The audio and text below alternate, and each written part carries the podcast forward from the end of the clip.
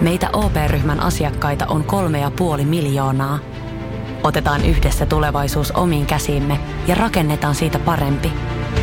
Meillä on jotain yhteistä. OP-ryhmä.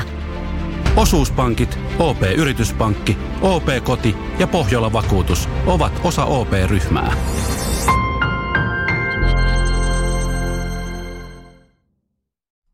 Moikka! Sä kuuntelet nyt Seminoorat sijoittajat podcastia. Meillä tulee uusi jakso joka torstai Podimoon ja nyt sä voit kokeilla Podimoa 60 päivää maksutta aktivoimalla tarjouksen osoitteessa podimo.fi kautta seminoorat. Tässä jaksossa taloudesta on tullut ikään kuin tämmöinen äh, buranatalous, että sitä todellista kivun syytä ei pyritä poistamaan ja kokemaan sitä niin kuin kipua, vaan se aina niin kuin turrutetaan tässä tapauksessa elvytyksellä. Jos elvytys on jatkunut 13 vuotta, niin miettikää nyt, jos elvytys vertautuisi vaikka ihmiset, jotain olisi nyt tässä niin kuin verrannollisesti helkkarin pitkään elvytetty, niin meinaako se tuosta virrota ja lähtee niin omin voimin eteenpäin? Että... Niin Toni vielä näytti, että nousi seisoo ja alkoi näyttää sellaista elvytysliikettä, miten pumpataan Näin rintaan. Joo, joo. Ei Joo. se ole lähös sieltä omin voimin enää mihinkään. Et se on sitten hyvä myöntää ja antaa ja päästää kaveri irti tai vähintäänkin katsoa, että lähteekö se sieltä, mutta kun ei se lähde ja se niinku ongelma on just siinä, että elvyttäminen on ajanut niin, että on viidesosa markkinasta Seminuoret sijoittajat podcast. Studiossa Joel Harkimo ja Jani Junnila. Morjesta, morjesta. Mua naurattaa nyt kyllä aika paljon jolle tää sun touhu. Me Mik, siis... Miksi? No me nauhoitettiin tänne Bitcoin-spesiaalijakso kahden Bitcoin-kaverin kanssa ja Joel hurahti tähän entisestään. Siis silloin nyt neljä puhelinta, kolme puhelinta latauksessa ja mikä tämä yksi, toi yksi on sun niinku puhelin? Se on mun oikea puhelin. Ja mitä nämä kolme muuta tekee? Ne louhii, louhii bitcoineja. miten kun mä oon lukenut, että jos bitcoineja louhii, niin pitää olla aika tehokas tietokone, niin miten sä tällaisilla vanhoilla korealaisilla puhelimilla luulet tekemässä? Mun oli pakko testata. Se oli niin hauska, kun mä tutkin asiaa. Sitten mä tajusin, että puhelimilla voi louhia. Ja mä olin silleen, että okei, no meillä on ihan todella paljon vanhoja puhelimia ja sitten mä kelasin, että mä haluan testata. Pakko kokeilla. Ja mä oon nyt louhinut eilisestä lähtien ja, ja tota, mä oon tehnyt 71 senttiä tuottoa. 75 senttiä tuottoa. Niin kuin dollareissa. Okei. Okay. Että joku reilu tuhat, tuhat satoshi, joka on niin kuin, kun bitcoin jaetaan sataan miljoonan osaan, niin yksi sadannes miljoonas osa yhdestä bitcoinista on satoshi. Niin mä oon nyt joku reilu tuhat Satoshi saanut, niin 75 senttiä dollareissa. No mutta pitkä juoksuhan tämä sijoittaminen on, että... Niin, no niin, nimenomaan. nimenomaan. Mut, mutta tämä on niinku, ehkä varoitus kuulijoille, että tämän jakson kuunneltua, niin teillä voi käydä samoin. Eli teillä on kohta vanhat puhelimet valjastettu louhimaan bitcoinia. Joo, ja kyllähän mä tiedän siis, että ei tästä nyt mikään rahareikä ole eikä mikään tuotto, mutta oli nyt pakko kokeilla. Ja mä halusin näyttää tämän sullekin. Mahtava. Let's go! Alusta asti on ollut mukana ja varmasti tuun olemaan niin pitkään kuin jaksoja teette. You rock! Tämän jaksohan on tehty nyt kaupallisessa yhteistyössä CoinMotionin kanssa. Puhutaan nyt kryptoista tai lähinnä ehkä jopa bitcoinista. Ja nyt jos innostutte tästä kryptosijoittamisesta, niin koodilla seminuoret saatte välityspalkkiot puoleen hintaan ensimmäisen kuukauden ajan, kun rekisteröidytte CoinMotioniin ja laitatte koodin seminuoret. No nythän me sitten, mehän nauhoitettiin aika pitkä pätkä. Tämä oli vähän niin kuin mun unelma, että me saadaan tehdä yksi jakso, missä Jani ei keskeytä, jolle saa mennä psykoosi itse. Ja, ja, tota, ja nyt vedetään niin kuin loppuun asti. Ja mä puhuin tästä, me oltiin golfaamassa Janin kanssa kesällä. Ja mä sanoin Janille, että nyt tehdään semmoinen Bitcoin-jakso ensi kaudella, joka menee niin, kuin niin syvälle – että oksat pois ja se kestää niin kauan kuin se kestää. Niin mitä me nauhoitettiin neljä tuntia? Joo, nauhoitettiin siis muutama päivä Toni Heiskasen ja Janne Piiroisen kanssa vähän bitcoinia, niin neljä tuntia tosiaan tuli nauhalle ja nämä kaverit on siis kirjoittanut tämmöisen Bitcoin avainvapauteen kirjan juuri ja me se jolle kanssa molemmat luettiin ja oltiin se, että okei, tämä on sairasta. Ja nyt tämän niin kuin neljän tunnin keskustelun jälkeen, niin kuten voidaan äsken todettiin, että Joel on hurahtanut nyt siihen, että hän louhii täällä bitcoineja. Ja mäkin olen alkanut vähän tuota niin tili hypistelee ihan eri silmiä. Että tässä on niin kuin varoitus kyllä kaikille, että tässä voi käydä niin, että tulee semmoinen fiilis, että nykyraha, fiat-raha on rikki ja bitcoin on se mahdollinen tuleva. Kyllä, ja siksi me puhutaankin ekas jaksossa vähän enemmän fiat-rahajärjestelmästä ja meidän niin kuin ongelmista ja miltä tulevaisuus näyttää. Toki niin kuin Bitcoin on siinä koko ajan keskiössä, mutta me aloitettiin, me lähdettiin siitä, että mikä on päin persettä ja mitä pitää korjata. Niin ja miksi, miksi se Bitcoin nyt sitten on se ratkaisu. Ja tosiaan siis neljää tuntia ei tähän tämän viikon jaksoon laiteta, niin me jaetaan sitä sinne seuraavalle viikolle, mutta tästä pääsee hyvin käyntiin ja jos aihe kiinnostaa, niin sieltä on viikon päästä tulos taas lisää kamaa, että me ollaan kyllä fiiliksissä tästä. Oot sä, oot sä Jani ton jakson nauhoittamisen jälkeen, oot sä vakuuttunut siitä, että Bitcoin on se juttu? No kyllähän siis sä oot enemmän ollut se Bitcoin-mies tässä nyt pitkään ja mä, mä oon vähän silleen kattellut sivusta, mutta kyllä toi niin kuin, siinä oli jotain. Tässä, että se, se herätti kyllä tunteita ja ajatuksia, ehkä just enemmän siitä, että, että mikä tämä nykymaailman tilanne, niin kuin, että todella hasardi. Niin, siis mulla on vähän sama, että mä en osaa niin kuin, mun mielestä Bitcoin on hyvä ratkaisu, en mä mitenkään ole varma siitä, että onko Bitcoin just se ratkaisu, vai onko se joku toinen kryptovaluutta, vai onko se joku niin kuin, juttu, mistä me ei vielä tiedetä, onko se kulta – monet sanoo, että mennään backiin niin kultaa, että nyt kulta on paras, mitä voi ostaa, mutta mut sen mä luulen, että molemmat pystyy allekirjoittamaan, että onhan tämä meidän niin järjestelmä tällä hetkellä ihan perseestä. Et sen jälkeen, että me viimeksi nauhoitettiin, on tullut uusia inflaatiolukuja, jotka on ylöspäin. ECB kertoo, että heidän ei tarvitse enää elvyttää, he ei tarvitse enää kriisitilaa elvyttääkseen ton verran, vaan muutti sen, että nyt saa elvyttää. Suomen valtiokin on niin kuin velkaantumassa koko ajan. Jenkeissä on tämä debt ceiling keskustelu, että jos heillä on niin kuin, heillä on kirjattu, että he saa tietyn määrän ottaa velkaa ja nyt jos, jos tota, valtio ei pura sitä niin kuin velkakattoa, niin käytännössä valtiolle ei ole kohta varaa pyörittää hommaa.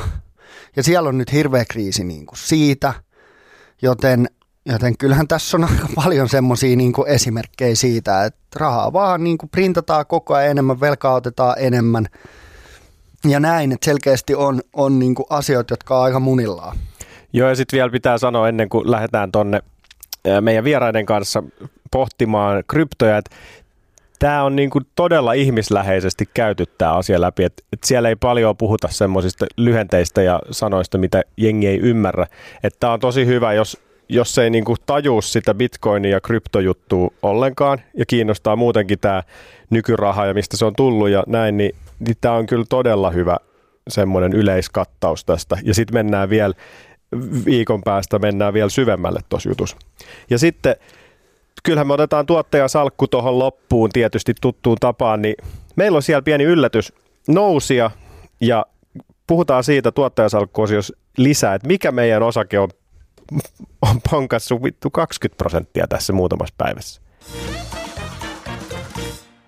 Tänään puhutaan paljon bitcoinista ja ehkä ihan alkuun varoitus kaikille, että bitcoinissa on vähän sellainen vaara, että kun sitä oppii lisää, niin siihen jää aika hyvin koukkuun. Meidän Joelle on jäänyt siihen aivan täysi koukku, eli kuunnelkaa tämä jakso ihan omalla vastuulla. Ja tosiaan täällä on vieraana Bitcoin avain vapauteen kirjan kirjoittajat Toni Heiskanen ja Janne Piirainen. Morjes. Morjesta. Ilo olla täällä tänään. Kyllä, kyllä. Ja siis tuon teidän kirjan, kun luki, siis se on jaossa ilmaiseksi. Te jaatte sitä tuota, teidän nettisivun kautta, kunhan vaan antaa sähköpostinsa, niin saa sen ladattua.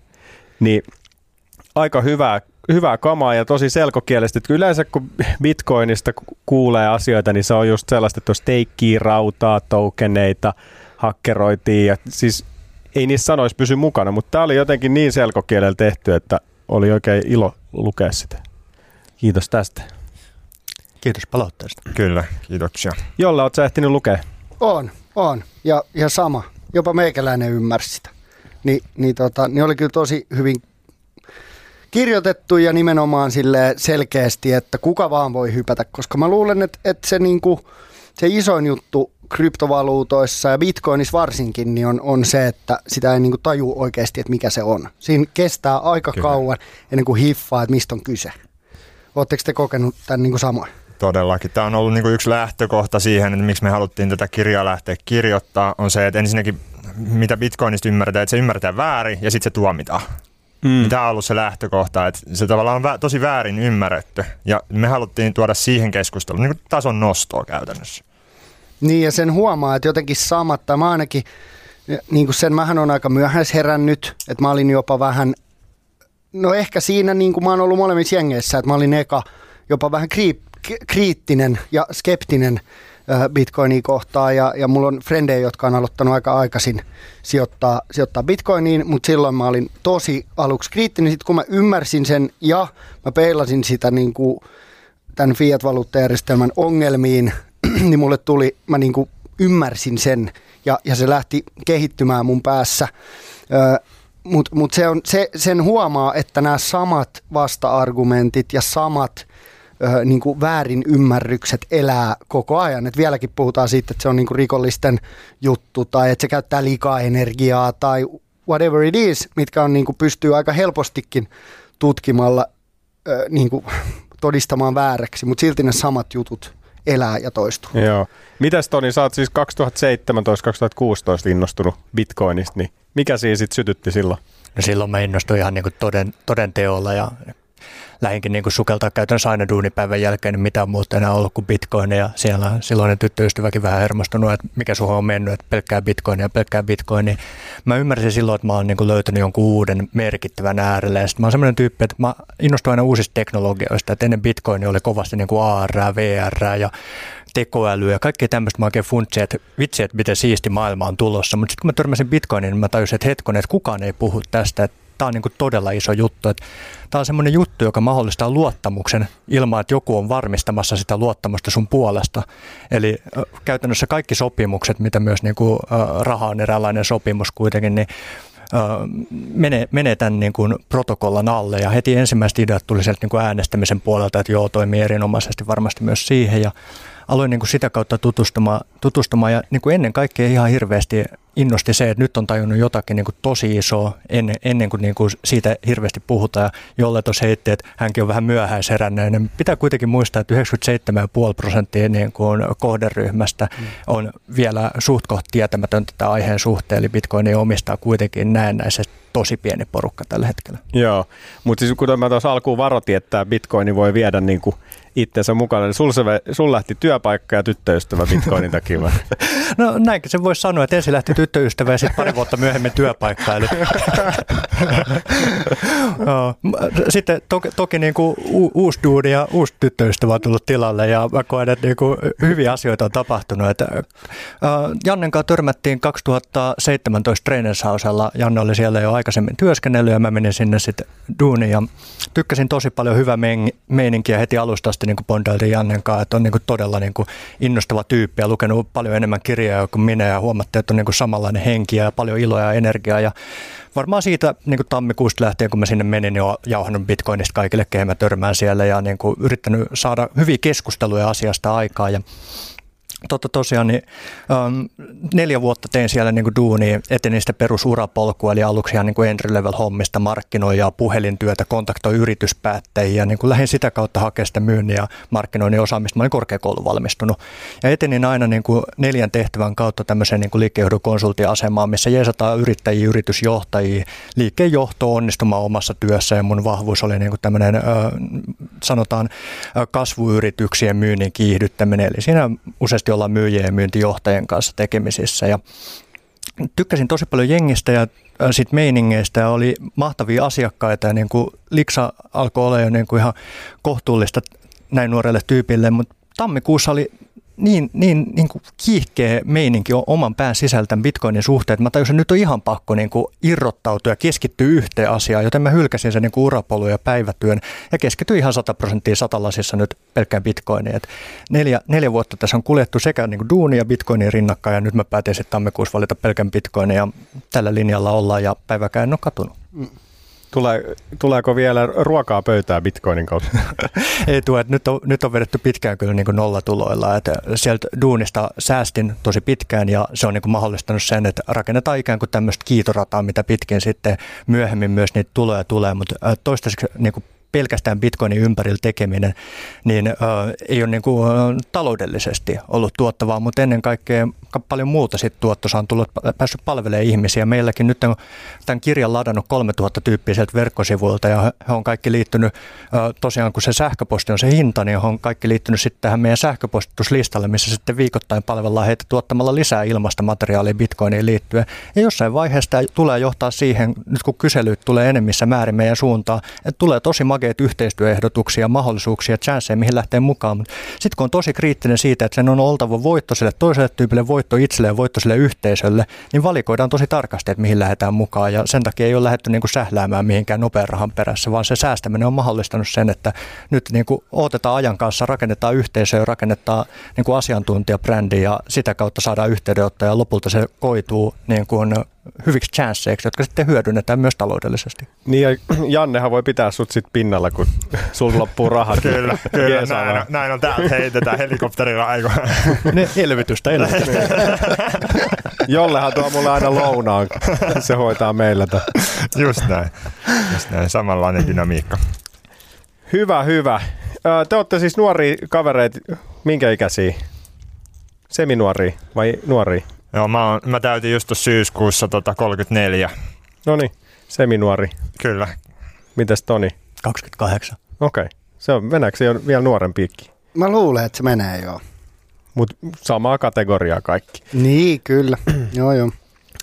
Hei, se, ei kai tässä sen enempää esitellä, että lähdetään tonne Bitcoinin syövereihin ja tässä tosiaan niin kun saattaa tunti, pari, kolme, neljä mennä, kun tästä lähdetään nyt vatvomaan, niin aloitetaanko ihan ihan tyylikkäästi, että miksi tämä niinku kirja on tehty? Joo, mielellään. Ja mikä sen nimi oli? Joo, tosiaan kirjan nimi on Bitcoin avain vapauteen. Ja se on tosiaan kirjoitettu oikeastaan siitä, että me tunnistettiin, että, tota, ää, että maailman niin tämä raha, rahajärjestelmän tilanne on sellainen, että, okei, että siinä on selkeitä niin ongelmia siihen liittyy. Ja sitten me tunnistettiin myös, että on olemassa myös ratkaisu. Ja sen sijaan, että me pauhattaisiin niistä ongelmista, niin se on, se on aika semmoista niinku sellainen kielteinen spiraali, voisiko sanoa. Niin sitten sit me mietittiin myös tätä, että okei, tästä ratkaisusta puhutaan aika vähän, että semmoinen kuitenkin on olemassa. Ja sitten oikeastaan, miksei siitä puhuta, no se ymmärretään tosiaan monesti väärin, tai sitten sitä ei ymmärretä ollenkaan. Ja tota, ja me erityisesti mietit, että okei, me nyt osataan niin suomen kielellä kommunikoida, ja niin suomen kielellä oli joitain kirjoja kirjo, niin käännetty, mutta ei kirjoitettu. Ja todettiin, että okei, että on, niin kuin, tämä on niin kuin ihan hyvä alku, mutta että me haluttaisiin kuitenkin luoda jotain, mikä olisi niin kuin laajan yleisön saatavilla. Ja siitä se sitten idea oikeastaan lähti. Just näin, että mehän tehtiin tämä kirja niin kuin vuoden aikana. Aluksi oli tosiaan duunissa ja iltasi väännettiin niin kuin kirjaa siihen päälle yötä myöten ja sitten lopulta lopetin ne duunitkin, että voi kirjoittaa enemmissä määrin. Ja, äh, myös siltä pohjalta, että on tullut käyty satoja keskusteluja friendien ja tuttavien kanssa ja perheen kanssa ja kaikkien kanssa, kehet nyt törmää. Että niin kuin, hyvä, että miesten vessassa ala vaihtaa kuulumisia bitcoinista toisten kanssa. Mä tajusin sen, että kun nämä jengi kysyy aina, että okei, toni tosi siisti, makea juttu ja tiedät, silmät kiiloja siinä vaiheessa, kysyy, että mistä tätä saa lisää, niin ei ole silleen hirveästi ollut suomenkielisiä lähteitä, minne osoittaa, vaan sit voi, pitää sanoa niitä englanninkielisiä tyyppejä. Kaikille se ei vaan yksinkertaisesti sovi, että pitää vaihtaa kieltä ja termit muuttuu vaikeaksi ja en mä enää ymmärrä näistä mitään ja vähän into menee. Niin päätettiin, että aletaan palvelemaan, kirjoitetaan suomeksi ja tehdään suomeksi ja tälle suomalaiselle jengille suomalaisilta.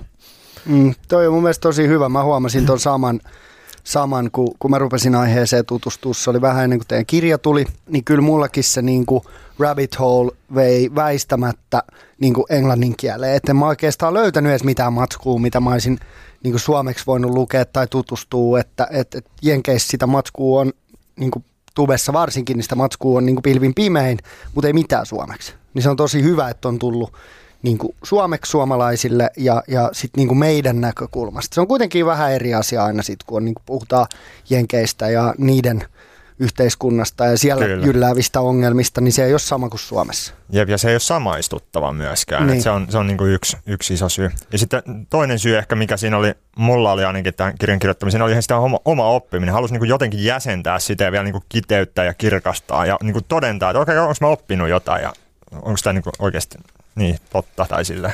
Just näin, just näin, että vaikka oltiin käytetty se helposti yli toista tuhatta tuntia niin tämän bitcoinin opiskelemiseen, niin tämä on vähän niin kuin se meidän proof of work, että laitetaan se paperille ja sitten muut voi todentaa, että oikeasti ymmärretäänkö mä yhtään mitään. Koska se, että käy vaan erilaisia keskusteluja puhumassa jengille, niin välillä tulee sellainen fiilis, että, että onkohan tässä niin kuin loppupeleissä kuitenkaan mitään järkeä, niin piti tehdä sellainen käsin kosketeltava teos, mikä voidaan muille laittaa arvioitavaksi.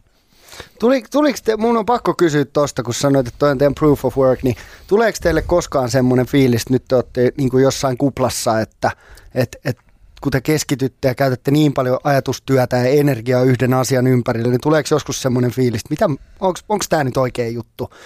Tuleeko semmoista niin epäröinnin tunteita, koska mä oon huomannut sen kyllä, että, että tietyissä asioissa, jos mä innostun ja lähden liikaa tutkimaan ja, ja sitten mä niin kuin y- yritän niin kuin täysillä elää sitä ja ymmärtää jotain juttua, niin sitten mulla tulee semmoinen fiilis yhtäkkiä, että vittu, onko mä ihan idiootti, että onko tämä nyt, ka- on, onko mä niinku järkevää, että pystyykö mä katsoa tätä enää objektiivisesti? Kyllä, kyllä. Mulla, mä ainakin tunnistan itseni tosta tota, tavallaan, niin kuin, että useinakin aamuna herännyt silleen niin kuin oikeasti niin kuin, tällainen niin kuin sanity checkannut, että onko mä ihan järjissä. Niin, ja, ja tota, sitten mä tuun tulokseen, niin sitten mä niin kuin, te, käyn tietyt kysymykset läpi. Sitten mä katson, itse asiassa joo. Mm-hmm. joo että jengi ei vaan hif, ole tajunnut tätä vielä. Ja sitten miten mä voisin kommunikoida tämän paremmin, että ne tajuaisi tämän. Mm. Niin, mun mielestä tämä on ihan crazy maailma ja muolaisen kanssa, että vaikka mä totesin ittenikin hulluksi, että mä oon niinku ihan sikainnostunut tästä jutusta ja mä käyn jauhaa tästä kaikkien kanssa. Niinku, välillä mä niinku fiilistelen sitä, että on, onko niinku, äh, vähän niinku vastuullisuusnäkökulmasta, että nyt mä jauhan tästä innoissani ihmisille, että onko tämä niinku pu, mitä mä puhun, niin totta. Että totuus on yksi niin kuin vahvimpia arvoja, mitä mm. meikäläinen edustaa. Että se, mitä pu, puhuu, niin sen on myös oltava niin kuin totuuden mukaista. Ja sitä tulee tsekkailtua, mutta toistaiseksi niin kuin tämä ikään kuin intohimo on pysynyt täysin niin kuin kirkkaana ja ehkä niin kuin oma proof of work oli myös se, että 2017 kun lähti mukaan, niin oli tosi helppo lähteä mukaan, kun käytännössä oli niin kuin joka päivä yhtä juhlaa to, to, niin kuin hinnan puolesta. Ja silloin kun se hinta, aluksi kun tutustuin, niin se hinta on semmoinen juttu, mihin kiinnittää kaikesti niiden huomiota. Ja se niin kuin 2017 tuli semmoinen vuosi, tammikuussa lähdettiin noin tuhannesta dollarista ja päädyttiin sinne noin 20 pintaa. Ja totta kai siinä oli kolme 30 prosenttia, 40 prosenttia dippejä seitsemän kappaletta mukana. Että se oli vuoristorata jo siihen mennessä, mutta sitten sitä ajattelin ensimmäisen vuoden, kun olin mukana, että nyt tässä ihan pysäyttämätön ilmiö, nyt niin kuin ihan hullu, crazy meininki ja nyt mennään niin kuin miljoonaa ja niin kuin kunnon haippi päällä, etenkin silloin joulukuussa. Ja tietenkin siinä vaiheessa kaikki työkaverit, kenellä on jauhannut siitä vuoden aikana, alkoi olla siellä innoissa, että mistään muusta melkein puhuttu enää töissäkään kuin bitcoinista. Ja sitten tajus, että siitä puhutaan nyt kaikkialla. Mä olin silleen, että vau, että nyt tämä tapahtuu. Ja sitten tammikuussa pistettiin 60 prosenttia tonttiin tai jotain vastaavaa ja koko mm. vuosi lasketeltiin. Että vuodet 2018, 19 ja 20 oli oikeastaan ne omat niin kuin proof of work vuodet siinä mielessä, että silloin ei tapahtunut juuri mitään mielenkiintoista hinnan näkökulmasta muuta kuin se, se laski aina pirustis ja oli kovin flätti ja ei ollut paljon hypetettävää eikä kukaan muu puhunut siitä, mutta oma innostus ei missään vaiheessa laskenut. Et edelleen itse jauho niitä YouTube-videoita ja niitä kirjoja ja puhu jengille ja niin kuin usko ei missään vaiheessa niin kuin hor- horjunut. Et se oli niin kuin todella makeata aikaa siinä mielessä, että silloin rakennettiin sitä omaa tietämystä ja ymmärrystä ja sitä integ- integreet, miten se sanotaan, nyt tulee integriteettiä, eli semmoista niin kuin sitoutusta siihen aiheeseen. Niin, mä oletan, että ole, ostitte molemmat lisää silloin. Koko ajan kun se dippas, niin lisää lisää. No se, se oli ikään kuin sitä säästämistä. että silloin käytiin duunissa, duunista tulee niin kuin eurorahaa ja sitten kuitenkin se niin kuin selkeä mindset on, että ei, ei näillä niin kuin euroilla parane säästää. Että siellä on hyvä olla se hetke, hetkellinen puskuri, niin kuin sanotaan muutaman kuukauden vuokrat ja ää, tämmöiset niin kuin ruokarahat, mutta se, kaikki sen yli niin lähtökohtaisesti sijoitetaan, mutta sitten etenkin bitcoinin on paljon järkevämpi sitten kuukausi säästää ja sitten se niin kuin ollut siellä rinnalla koko ajan. Se, että nykyään säästäminen on kyllä sitä, että säästetään bitcoinia. Joo, siis itsellä just toi fiilis tästä bitcoinista, no tietysti sekin, että siinä on valtava arvonnousupotentiaali pitkässä juoksussa, mutta enemmän siis se, että tässä, mitä me ollaan tässä podcastissakin jollenkaan tosi paljon puhuttu, on nämä elvytykset ja inflaatiot ja kaikki siihen liittyy, että paljon kun sata vuotta sitten yhdestä dollarista paljon siitä on enää jäljellä ja näin, että, että rahan arvo sulaa, niin sitten taas tämä on sit niinku sitä modernia kultaa, mitä tämä bitcoini, niin enemmän mua se niinku puoli kiinnostaa ja sitten tämä, että kuinka perseellään tämä niinku muu maailma on et varsinkin tämän kirjan lukemisen jälkeen niin on silleen, että mitä ihmettä oikeasti. Niin, ja kyllä mullakin, mullakin mä huomaan niin kuin sen, että kyllä mä oon vielä aika jos, jos nyt puhutaan vaikka kryptovaluutoista, niin kyllä mä oon aika skeptinen vielä niin kuin kryptovaluuttoihin, eikö niin, että niitä on niin kuin kymmeniä tuhansia, suurimpaa osaa mä en uskaltaisi koskea kepilläkään, eikä mitään niin kuin Dogecoin innostusta on vielä syntynyt, mutta Bitcoinin mä jotenkin on tunnistanut ja, ja näen helvetin ison arvo ja mahdollisuuden siinä. Et, et mekin yritetään, niin kuin Janinkaan puhua ehdottomasti järkevistä sijoituksista ja säästämisestä ja semmoisista kohteista, mihin me usko, itse uskotaan, mutta ei mitään semmoista niin liian spekulatiivista tai liian riskialtista. Näin se menee. Joo, ja tossakin niin itellä, itellä sama homma, että toi miten tavallaan tunnistaa, miss, missä vaiheessa siitä on niin kuin tullut uskottava. Ähm, mulle itselle rupesi kirkastua siinä kohtaa, kun tuo Michael Saylor rupesi ostaa 2020, ja hän, hän niin kuin käytti just tämmöistä, okei, okay, niin kuin 100, 100 miljard, äh, miljardin do, dollarin tota, varallisuusluokkaa, niin okei, okay, sitä voi niin kuin alkaa tutkimaan. Siis mm. käyttää niin kuin henkistä niin kuin efforttia siihen, että okei, okay, katsotaan sitten, mikä tää, mistä tässä on kyse. Katsotaan sinne konepelialle ja tutkitaan, mistä siinä on kyse. Ja tota, siinä kohtaa, kun rupesi niin kuin just tuollainen pörssilistattu yhti, yhtiön toimitusjohtaja rupesi niin kuin tollaisia asioita heittää, ja sitten hän rupesi perehtyä tuohon tuota, Bitcoinin. Sitten sit mä, mullakin oli vielä, kun tässä Bitcoinin kaninkolossa on tavallaan niitä monitasoja, niin si, siinä kohtaa mulla niinku, niinku nousi ihan, ihan uudelle tasolle se tavalla, että okei, okay, hetkonen, hetkonen, että mitäs mä nyt missaan tässä. Niin, si, silloin iski todella iso FOMO, FOMO ja silloin niinku viimeistään mentiin niinku all in. Joo. Joo, ja sen, sen, sorry, sen huomaa vaan tuosta Michael Saylorista, että se jatka on kyllä mennyt niin kuin all in. Että se, se, ne ostaa koko ajan, MicroStrategy onko siinä nyt niin kuin 115 000 bitcoinia ja ne ostaa koko ajan enemmän, ne laittaa uusia osakkeita ulos, että pystyy ostamaan enemmän bitcoinia, ne ottaa lainaa, koska korot on alhaalla, että ne pystyy ostamaan enemmän bitcoinia ja ne vaan niin kuin pistää kaiken, mitä niiden firma, cashflow, mikä niiden firmat tulee, niin ne ostaa bitcoinia. Et se tuntuu aika hullulta silleen, että jos tämä ei olekaan näin, niin, niin no ainakin se jätkä meni niin kuin oikeasti, pisti kaiken likoon. Just näin, just näitä. Michael Saylor on, pitää muistaa, niin Nastakin pitkäaikaisin toimitusjohtaja, hän ei ole nyt mikään niin uusi valopää, mikä tulee kuvioihin, vaan hän on ollut siellä 30 vuotta perustamansa Microsoftin toimitusjohtaja, on tehnyt vakaata kassavirtaa 30 vuotta, se on kasvanut tosi isoksi se yritys. Niillä oli tammi, äh, maaliskuussa 2020 500 miljoonaa dollaria kassas rahaa ja Michael Saylor funtsi sitä kokonaiskuvaa ja tajusi, että nyt, nyt niin kuin lähtee kohta niin kuin tämä elvytys alkaa inflaation muodossa syömään meidän kassan todellista arvoa eli ostovoimaa. Ja hän mietti, että nyt pitää lähteä jonnekin näiden fyrkkien kanssa ja jonnekin, mikä niin kuin on käteiselle rinnastettavaa. Ja hän tutki sitten kultaa ja hän tutki bitcoinia ja hän omien sanojensa mukaan käytti niin sata tunteja, satoja tunteja sen päätöksen tekemiseen. Ja sitten hän päätyi tekemään bitcoinia aluksi 500 miljoonaa, mutta nykyään se positio taitaa olla lähemmäs 4 tai 5 miljardin luokkaa. Eli sillä yrityksellä on niin kuin, ennen kuin se oli noin miljardin arvoinen Eli se liiketoiminnan arvo on 500 miljoonaa ollut ja kassa 500 mm. miljoonaa, niin nykyään se yrityksen niin kokonaisarvo on 5 miljardia, sitä on vivutettu todella paljon velalla. Mutta hän sanoi, että tämä bitcoinin löytäminen oli hänelle niin kuin käytännössä ja makrostrategille uudestaan syntyminen. Kysymys on tosiaan tämmöistä data-analytiikkatalosta, jolla ei mitään tekemistä lähtökohtaisesti bitcoinin kanssa, mutta he tietää dataa, he mm. ymmärtää, mi- mitä tilastot näyttää, miten sitä voi hyödyntää omassa toiminnassaan.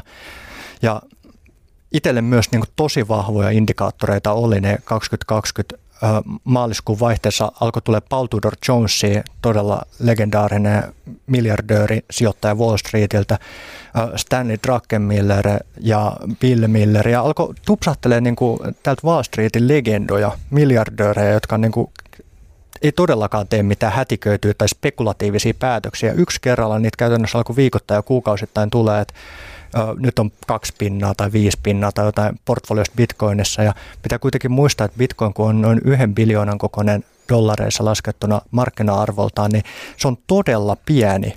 Se on todella pieni omaisuusluokka, niin se, että nämä miljardöörit laittaa niin 2-5 pinnaa siihen, niin se on tosi iso statementti kuitenkin näin niin kuin pienen omaisuusluokkaan. Että he on oikeasti nähnyt siinä sen niin kuin inflaatiosuoja. Ja kannattaa vaikka tuolta googlaakin Paul Tudor Jones ja Bitcoin Letter to Investors.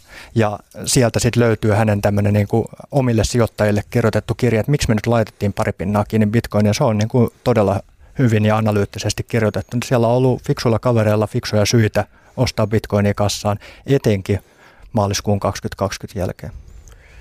Joo, ja vähän haluan vielä palaa siihen, kun sä sanoit tuossa, kun sä paasaat kaikille tästä asiasta, niin onko tässä vähän just semmoista uskonto fibaa ja sitten just alkaa miettiä itse, että onko tämä niinku totta.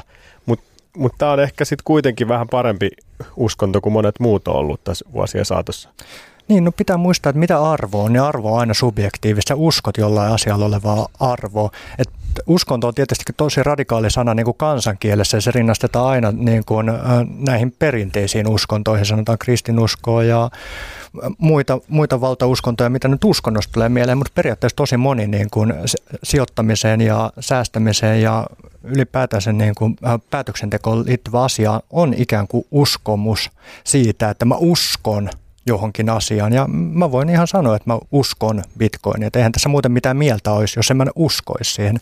Mutta on hyvä palaute, koska tuolla on niin kuin, meillä on tullut jonkun verran, me kerätään Google Forbesin kautta palautetta. Siellä on nyt 75 palautetta, 73 suosittelisi kirjaa ystäville ja siellä on 50 laadullista kommenttia, joista sanotaan noin viisi kappaletta nyt kun muistista heitä, niin on semmoisia tosi niin kuin profettamaista ja uskonnollista paasausta. Että voisin ottaa enemmän tosissaan, jos niin kuin, äh, ei olisi niin kuin näin, näin niin kuin intohimolla tehty.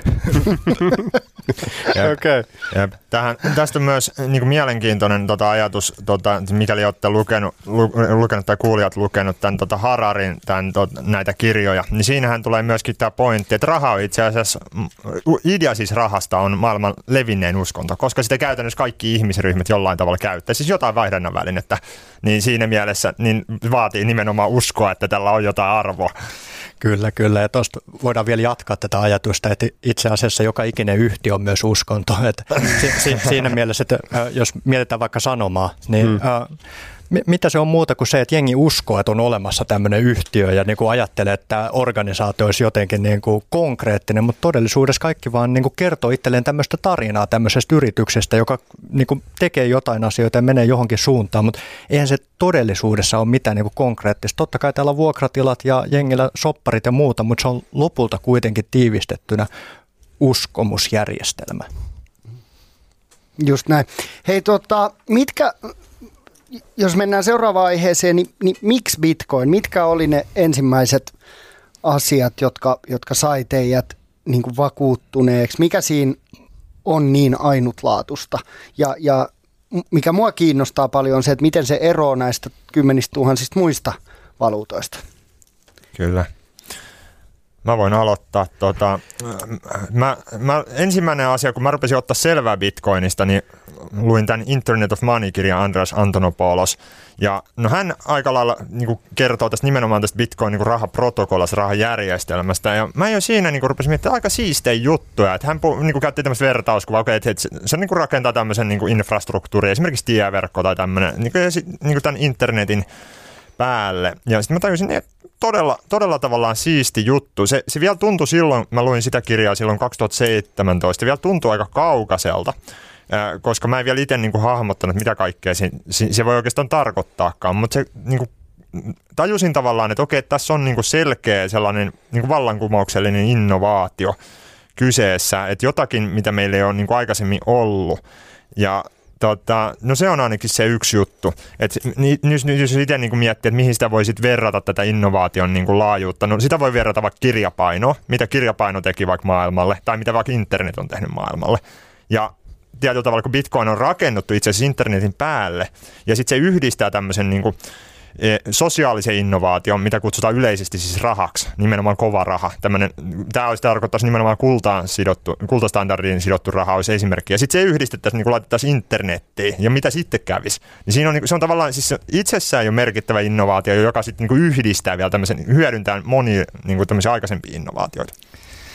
Just näin, että 2017 kun todella lähti se niin kuin oma tutkimustyö käyntiin, niin mä siinä vaiheessa käytin vielä todella paljon aikaa myös niin kuin osakemarkkinoita ja perinteisen niin kuin talousmaailman tutkimiseen. Ja mua hämmästytti se, että miten muutaman vuoden välein voi olla jotain niin kuin hervottomia kriisejä, että just oli ollut eurokriisi ja 2017 puhuttiin jo silloin Italian pankkien niin kuin maksukyvyttömyydestä. Ja koko ajan mä funtsin, että milloin tämä niin kuin törmää johonkin seinään. Ja elvytys oli jatkunut jo silloin kahdeksan vuotta ja nyt 13 vuotta. Ja nollakorkopolitiikka. Ja kaikki vaikutti niin mielettömältä ja sitten kuitenkin tosi vaikea selkoselta, että ihmiset sanoivat, että bitcoinin tutustuminen on haastavaa. No sinällään varmasti joo, että eihän me ymmärretä, miten miten internet toimii ja harva ymmärtää, miten raha toimii. Mutta yrittäkääpä ymmärtää, miten se eurojärjestelmä toimii, miten ne kaikki niin kuin prosessit siellä pyörii ja ne päätöksentekomekanismit, niin se on paljon vaikeampaa ymmärtää kuin Bitcoin. Sen lisäksi se on myös suljettu järjestelmä, että ei se kaikki tieto ole todellakaan julkista. Ja Bitcoinissa itselle niin kuin todellinen niin kuin innostava tekijä on se, että se on ollut niin kuin kaikille avoin. Ei pelkästään niin, että kuka tahansa voi liittyä siihen mukaan, mutta se koko toimintamalli on avoin. Tuolla kun googlaa Bitcoin white paper tai kuvauspaperi, Bitcoin kuvauspaperi on suomennettu Bitcoin white paper. Satoshi Nakamoto on yhdeksän sivuun tiivistänyt, miten tämä Bitcoin toimii. Yhdeksäs sivus selviää, että mikä tämän toimintamalli on.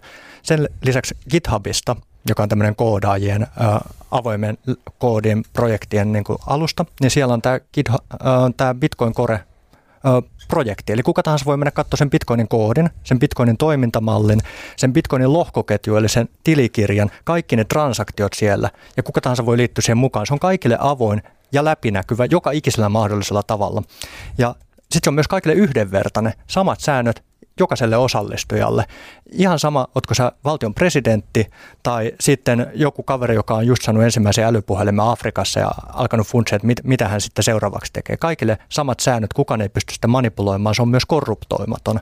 Se on luotettava ja ennustettava ja se on äärimmäisen tehokas joku aina sanoo, että niin, mutta kun ne bitcoin-siirrot, ne saattaa kestää 10 minuuttia siinä päälohkoketjussa, mutta Bitcoin rakennetaan myös tasoissa se maksujärjestelmä, eli siellä on päälohkoketju, jossa 10 minuutin välein tulee uusi lohko, joka sisältää transaktioita, ja sitten sen päälle on rakennettu se ihan avoimen lähdekoodin päälle on rakennettu tämmöinen salamaverkko, jonka kautta ne ähm, maksut tapahtuu salaman nopeasti ja kuluttomasti ympäri maailmaa kellon ympäri.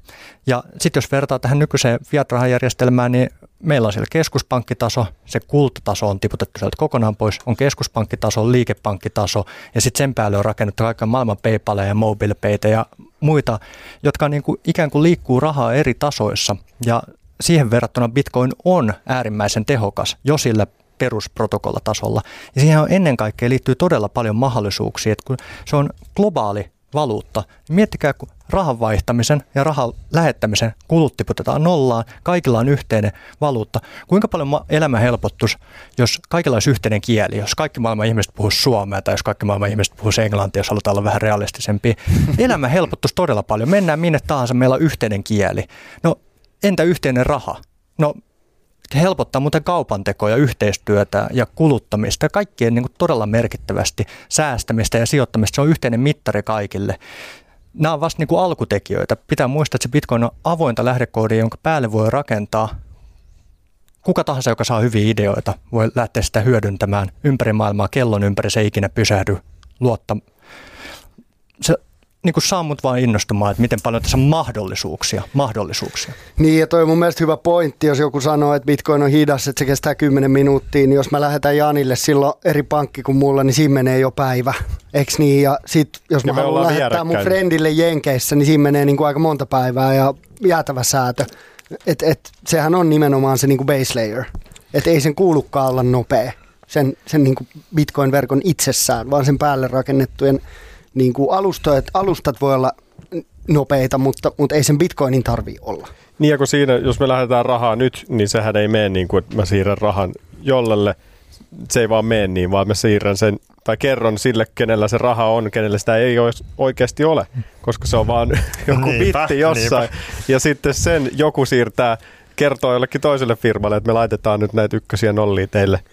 Joo. Ja sitten se sieltä valuu. Tämä on niin kuin on jotenkin älytön. Sitten tässä taas se liikkuu niin kuin oikeasti. Kyllä, joo, Bitcoinissa tapahtuu tämmöinen tota, tilien tasaus niin kuin välittö, tai siinä 10 minuutissa ja 60 minuutissa, jos odottaa ne kaikki vahvistukset, niin tota, se, sitähän tuossa perinteisessä pankkijärjestelmässä oikeastaan niin kuin ei, ei edes tapahdu siinä mielessä, että koska ei siellä ole mitään semmoista niin kuin kovaa omaisuusluokkaa, niin kuin esimerkiksi kultaa. Et mä oon kuullut jossain, että New Yorkissa on tällainen joku pankki, missä on tällainen keskusholvi, että ne kerran vuodessa käy siirtää sieltä niin kuin, tuota, keskusholvin jostain, jostain holvista toiseen holviin nämä kullat. Ja sitten se on, se on se tasaus.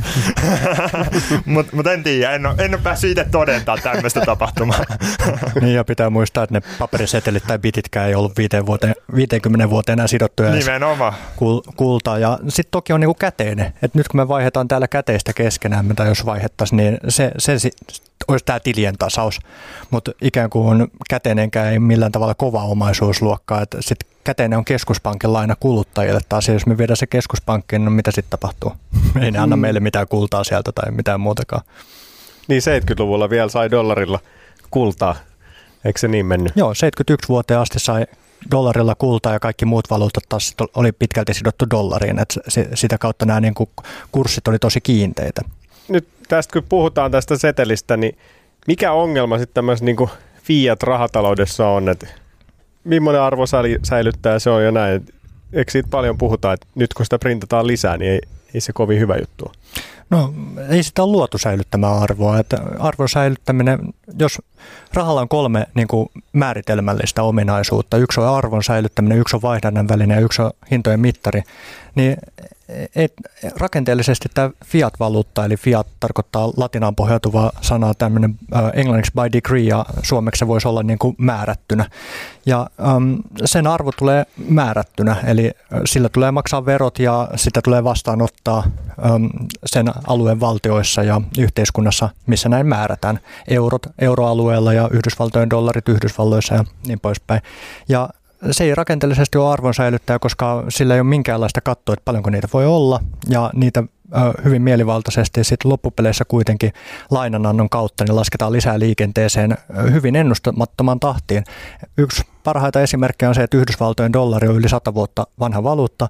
Viimeisen sadan vuoden aikana se on menettänyt ostovoimastaan, eli paljonko sillä rahalla saa tavaroita, tuotteita, palveluita, 97,5 prosenttia, ja sen lisäksi nyt mikä on aiheuttanut tämän inflaatio, joka on ikään kuin ollut vuosikymmenen poissa ja palannut nyt kuvioihin, niin on se, että viimeisen 18 kuukauden aikana niin 40 prosenttia kaikista dollareista on laskettu liikkeelle. Eli 100 vuotta vanha valuutta ja viimeisen puolentoista vuoden aikana melkein puolet koko varannosta on laskettu liikkeelle sen takia, että korona pysäytti koko yhteiskunnan kaupallisen toiminnan hyvin pitkälti.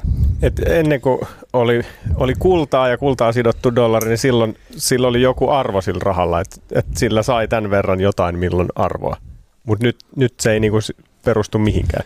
Hmm, niin, käytän, käytännössä joo. Ja siis mä katsoin niin sekä dollarin että tota, ää, ton Iso-Britannian punna, punnan osalta, niin katoin, katoin sitä, että siinä vaiheessa, kun ne on ollut sidottu tähän kultaan, niin ei siinä niin kuin hirveät niin kuin vaihtelu siinä niin kuin arvossa ole ollut. Et se on ollut aika, niin vaikka punta, puntakin on yksi niin vanhimpia käytössä olevista rahoista, niin siinä on niin satoja vuosia, että ei siinä niin hirveät vaihtelu ollut, kunnes sitten ollaan päästy tähän niin irro, irrottautua tästä kultastandardista ja sitten sit on niin kuin päästy. Se on aika, aika niin kuin tota, älytöntä, älytöntä meininkiä, että kuinka paljon, mitä siinä on oikeastaan tapahtunut.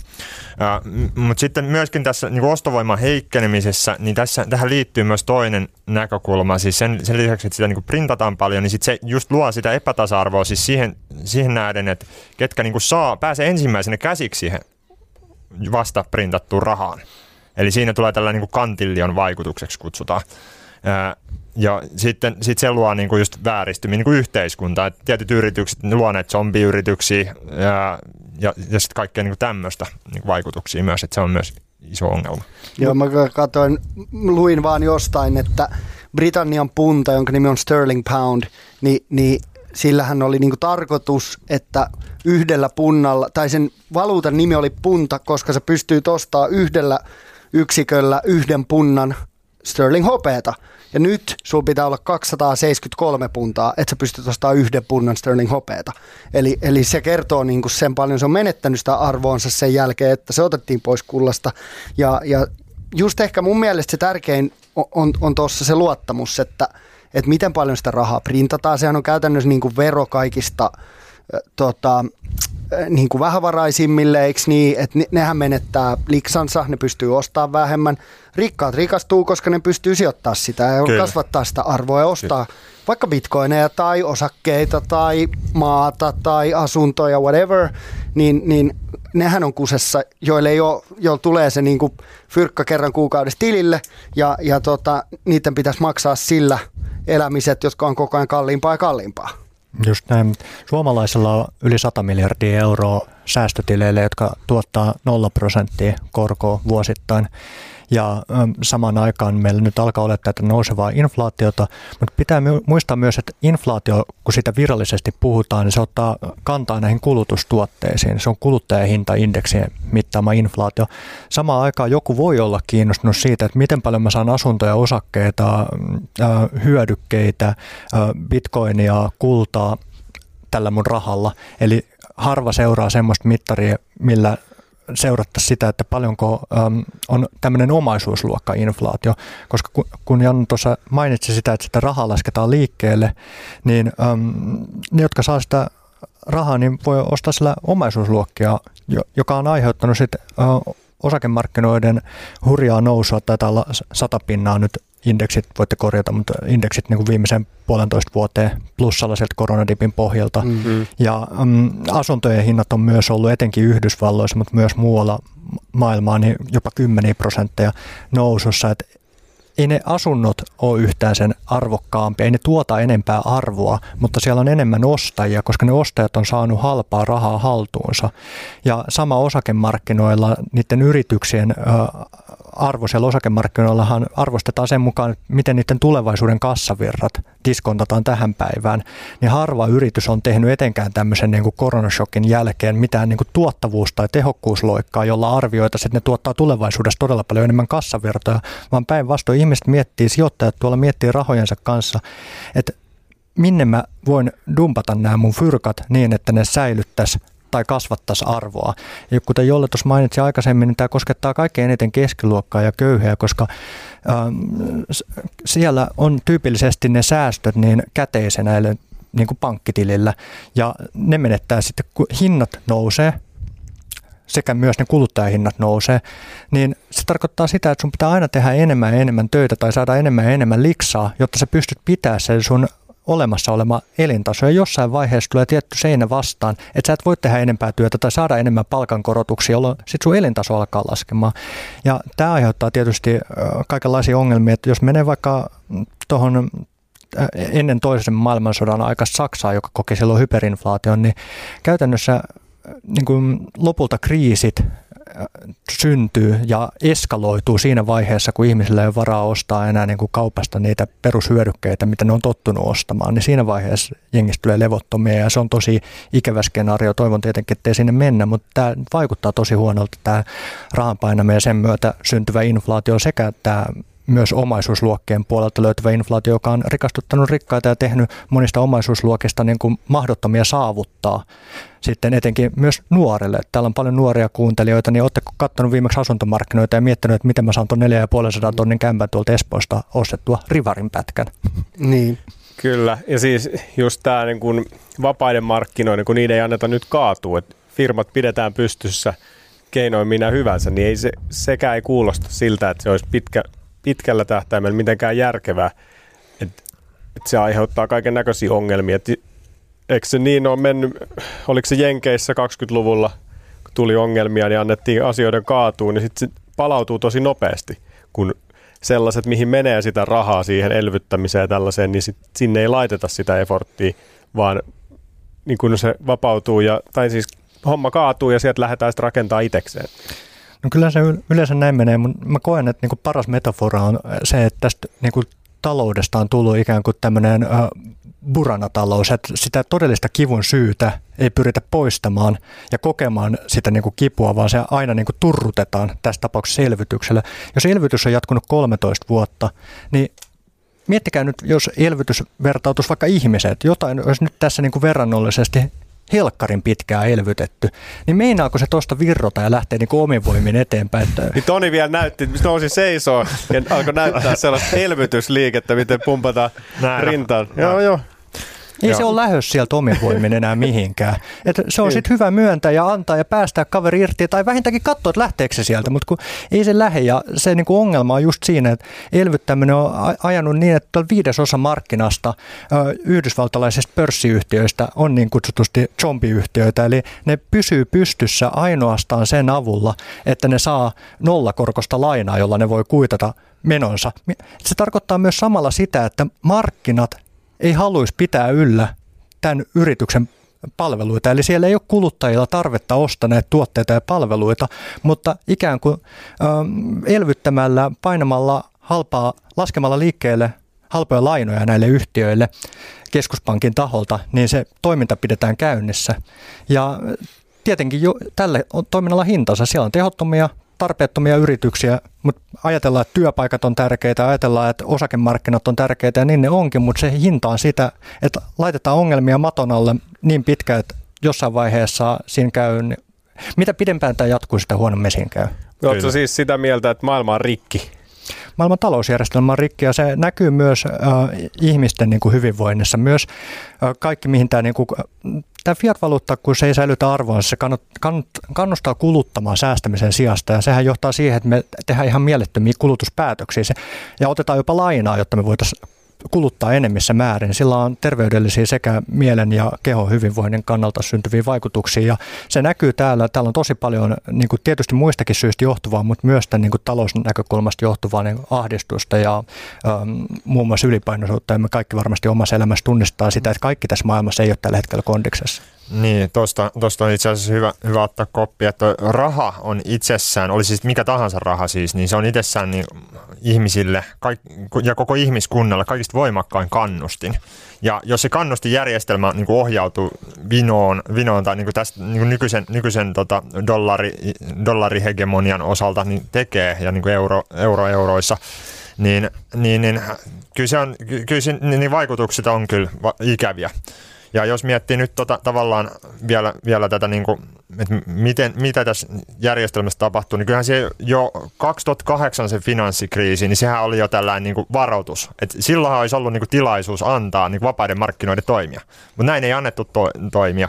Ja tota, siitä on muun muassa kirjoitettu lohkoketjun Bitcoinin ensimmäiseen lohkoon niin tota, tota varoitus tästä bailoutista, että ää, ää, että, että näin kävi. Että Bitcoin on tavallaan niin kuin nimenomaan sen, senkin vuoksi niin kuin vaihtoehtoinen rahajärjestelmä just, just tämän nykyisen ihan hullun menon niin kuin, ja kannanotto siihen. Niin, mun, mun mielestä niin kuin, tosi hyvä metafora on toi englanniksi kanssa se, että kick, kick the can down the road. Ja. Eli koko ajan niin kuin, potkitaan niitä ongelmia eteenpäin. Ja nyt niitä zombiyhtiöitä on niin paljon, eikö niin? Ja, ja meillä on niin kuin, valtiot on ylivelkaantuneet, ihmiset on ylivelkaantuneita, pankit on ylivelkaantuneita, niin, niin, tota, niin vähän semmoinen niin fiilis, että, että et, et, nyt jos sen annetaan kaatuu, niin sit rytisee kunnolla. Et koko ajan yritetään vaan pitää sitä hengissä niin, että ei lähde, niin kuin, ettei mene kaikki päin helvettiä. Mm. Mutta sitten kun sitä se tulee jossain eteen anyways. Että sitä niin kuin jatketaan sitä elvyttämistä niin, että se ei tapahdu nyt vaan ensi vuonna.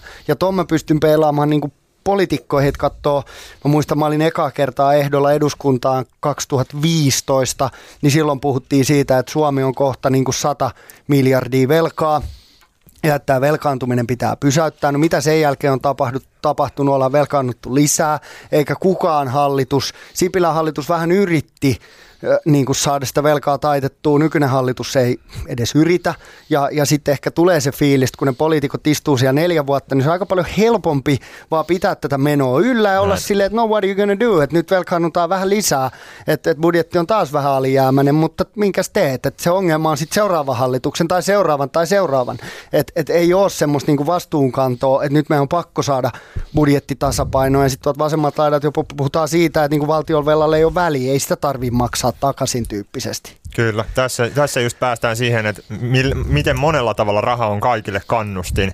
Ja sitten kun on, ei ole semmoista mekanismia, jolla niin kuin kansa voisi oikeasti niin kuin ilmasta äänensä. Et jos, jos oltaisiin kultastandardissa, niin siinä tapahtuisi sillä lailla, että mä voisin kävellä tuonne pankkiin ja sanoa, että hei mä haluan vaihtaa nämä mun rahat niin kuin nyt kaikki niin kuin kullaksi. Ja sitten kun riittävän moni ihminen tekisi näin, niin se, se pistäisi niinku vähän raksuutta. Hetkonen, nyt tarvii jotain tehdä. Ja mielellään jotain muuta kuin, että irrotetaan tämä raha tästä kultastandardista. Mut, mutta, siis, mutta siis kun tämmöistä mekanismia ei ole ollut, ää, tai ei ole tällä hetkellä, niin, niin se on ollut niinku haaste. Mutta Bitcoin itse asiassa korjaa tämän, e, koska Bitcoinissa voit siirtää sit sun omaisuuden sinne.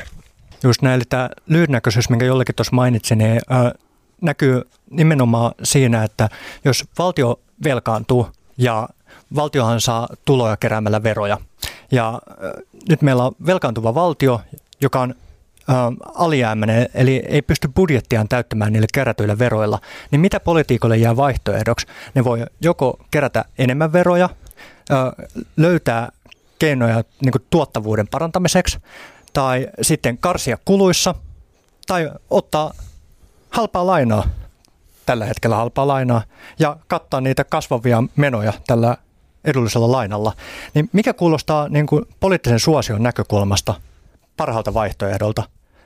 Leikkaaminen ja karsiminen, verojen nostaminen, keinot löytää tuottavuuden kehitystä, ehkä aika vaativa juttu, vai sitten tämä velkaantuminen, joka näennäisesti voi olla loputonta? No siis to, tietysti toi poliitikkojen mielestä se velanotto, ja siis kyllä mäkin olen sitä mieltä, että se velka on ihan hyvä ottaa, mutta mun mielestä sitä pitäisi ottaa sit sen verran, että pystyttäisiin tekemään tämä asia. Nythän sitä otetaan vaan sen verran, että saadaan hoidettua niin kuin pakollista asiat, mutta ei sitten, että että me tehtäisiin jotain sen eteen, että asiat kehittyisi. Niin ja siis, voitaisiin tehdä sitä tuottavuutta tai jotain, mutta mutta sitä ei tehdä. Niin siis Helsinki on hauska, kun mä istun Helsingin valtuustossa, niin Helsinki on hauska tämmöinen niin kuin oikku koko tässä Suomen taloudessa, että Helsingin menee lujaa. Helsinki tekee 500 miljoonaa tulosta vuodessa, ö, ei ole käytännössä melkein yhtään lainaa, ö, niin, niin, tota, niin Helsingissä sitä ollaan niin kuin ylijäämäisiä, silti verotetaan vähän liikaa, mutta, mutta toi on just mun mielestä niin hyvä pointti, että, että valtioiden pitää pystyä ottamaan velkaa, mutta vaikka niin kuin investoimiseen, eikö niin, että me luodaan jotain uutta, me tehdään jotain, kehitetään jotain, ei vaan niin kuin oteta lainaa sen takia, että budjetti olisi niin kuin nollasummanen ja että tästä selvitään, että se on niin kuin eri asia, eikö niin, että otat sä velkaa niin, että sä saat sun niin kuin, tota, omat Netflixit maksettuu joka vuosi, vai otat sä velkaa niin, että sä pystyt ostamaan uudemman, paremman kämpän tai investoimaan johonkin muuhun. Et siinä, siinä se velanotto on ihan eri asia, että mihin tarkoitukseen sä sitä otat. Eikö niin, että velka voi olla hyvä juttu, mm. jos sitä on niin kuin järkevissä määrin ja sitä otetaan investointeja varten. Eikä niin, että otetaan vaan velkaa niin, että saadaan tässä kuussa taas maksettua Spotify ja Netflixit ja Viaplayt ja HBO, eikö niin, että se ei ole, se ei ole niin kuin järkevää. Niin, sä tarvit sen verran, että sä voit kehittää asiaa, että ne tulevaisuudessa maksetaan ne Netflixit sillä sun uudella innovaatiolla. Just näin. Ei velka ole huono. Ei velka ole mm. huono, mutta on hu- olemassa huonoa velkaa. Ja. ja Suomen tapauksessa vuodesta 2008 niin on velkaannuttu ihan helkkaristi, mutta samaan aikaan niin äh, BKT, bruttokansantuote, ei ole kasvanut edes nimellisesti. Eli Suomen bruttokansantuote on edelleen vuoden 2008 tasolla samaan aikaan, kun on velkaannuttu ihan helkkaristi. Mm. Ja verrattuna muihin Pohjoismaihin, niin ei siellä Ruotsissa ja Norjassa ja Tanskassa mene samalla tavalla kuin meillä. Siellä on velkaannuttu merkittävästi vähemmän ja samaan aikaan talous on ollut kasvussa. Että Suomi on performoinut vuodesta 2008 niin Euroopassa toiseksi heikoita, ainoastaan kreikkalaisilla on mennyt huonommin. Niin, siis me oltiin melkein just ottamassa vedut kiinni 2007 ja sitten tuli finanssikriisi ja nyt ollaan taas aika paljon jäljessä. Joo, ja finanssikriisistä, kun jolle mainitsit Netflix, niin pakko antaa katso tai kuulijoille kaksi suosittelua, eli Inside Job ja sitten tämä Big Short. Inside Job kertoo pankkiirien rötöstelyistä siinä, että miten ne äh, käytännössä tietoisesti loi tämän finanssikriisin ahneuksissaan ja äh, nosti miljoonien bonarit ja mitä kävi, niin käytännössä ketään ei laitettu minkäännäköiseen vastuuseen ja sama toiminta jatkuu tänäkin päivänä. Ja The Big Short taas on viihteellisempi näkökulma siitä, että miten jotkut kaverit hyvissä ajoin oivalsi tämän finanssikriisin olevan tulossa ja toimi sitten viisaasti tavoitellen taloudellista hyötyä myös siinä matkassa. Mutta The Big Short ja Inside Job kannattaa kaikkien laittaa siltä Netflixin puolelta katsontaa, jotta tulee semmoinen parempi kokonaisymmärrys myös siitä, että mitä silloin 2008 niin kuin oikeasti tapahtui. Joo, no on hyvät, hyvät leffat tsekata, mutta vielä se, että jos nyt kun tämä maailma on rikki tai rahallin rikki, niin jos, jos tämä kaikki olisi jo bitcoinin varassa, niin olisiko tällaista ongelmaa tai miten se niin kuin menisi? No, jos lähtee siitä, että semmoista niin kivutonta siirtymää ei pysty näkemään, että, nykyiset valtarakenteet ylläpitää tätä fiat-taloutta, että semmoinen hyppy bitcoiniin, niin aivan äärimmäisen vaikea nähdä, että semmoista niin kuin tapahtuisi vaan, mutta käytännössä tässä tulee niin kuin se kipu on kohdattava ja jonkunnäköinen romahdus ja systeemikriisi on kohdattava ja se jälkeen, mikäli pystytään rakentamaan bitcoinin päälle yhteiskuntaa, niin se, että miltä se yhteiskunta ja talousjärjestelmä siinä vaiheessa näyttää, niin on tässä vaiheessa vähän niin kuin semmoisen sumuverhon läpi joutuisi katsomaan, niin hyvin vaikea ennustaa. Mutta El Salvador alkaa niin kuin kuitenkin ähm, hyvin erityyppinen maa kuin Suomi, mutta alkaa niin kuin tässä vaiheessa näyttämään, että miltä se sitten äh, voisi näyttää. Että siellä maksetaan bitcoinilla arjen työvälineenä, rahat lähetetään ulkomailta kotimaahan bitcoiniin, säästetään bitcoiniin. Äh, se talous toimii bitcoinilla, mutta sekin on ollut vasta kuukauden, kuukauden käynnissä se projekti siellä. Että Jep.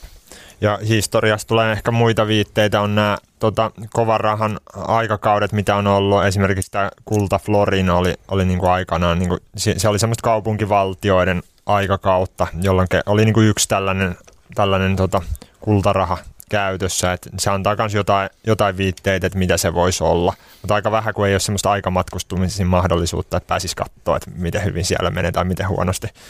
Niin, niin, niin se onkin, ne onkin hyviä kysymyksiä.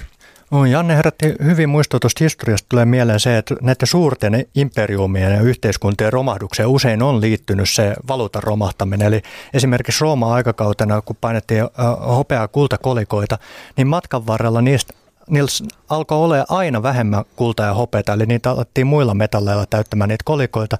Ja sitten siinä niin kuin imperiumin ihan loppuvaiheessa, niin se ei ollut käytännössä enää laisinkaan kultaa ja hopeita. Eli myös siinä vaiheessa, kun tämä yhteiskunta ajautuu kohti jonkunnäköistä niin kuin päätöstään siinä niin kuin, ä, nykyimperium muodossa, niin myös se valuutta heikkenee arvottomaksi. Et tätä löytyy muun muassa sieltä Rooman ajalta, jos lähtee tutkimaan. Joo, joo ja tässä on itse asiassa mielenkiintoinen kytkös tässä niin fiat-valuutassa ylipäätään. Siis tämmöisessä heikkenevässä, siis valuutassa, jota he, jonka arvo heikkenetään ihan tietoisesti tällä rahanprinttauksella tai millä keinolla vaan – niin ne yleensä tekee sen just nimenomaan ostaakseen vaan lisää aikaa.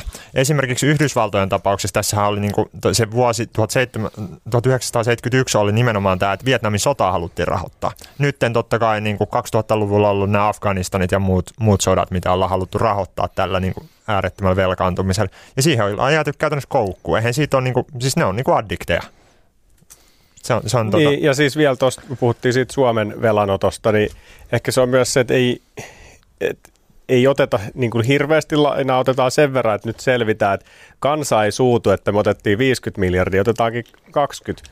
Ja sitten ei tehdä sellaisia pitkäjänteisiä plänejä, ja. vaan että nyt selvitään tämä meidän kausi vaan tästä läpi, niin antaa seuraavia sitten sekata. Onko jollen tuli sun tontille vähän nyt No joo, joo, siis joo, kyllä mä samaa mieltä, että, että se on nimenomaan se vastuuttomuus, että, että ei, ei, niinku, ei sitä edes haeta – ei sitä edes yritetä sitä budjettia korjata.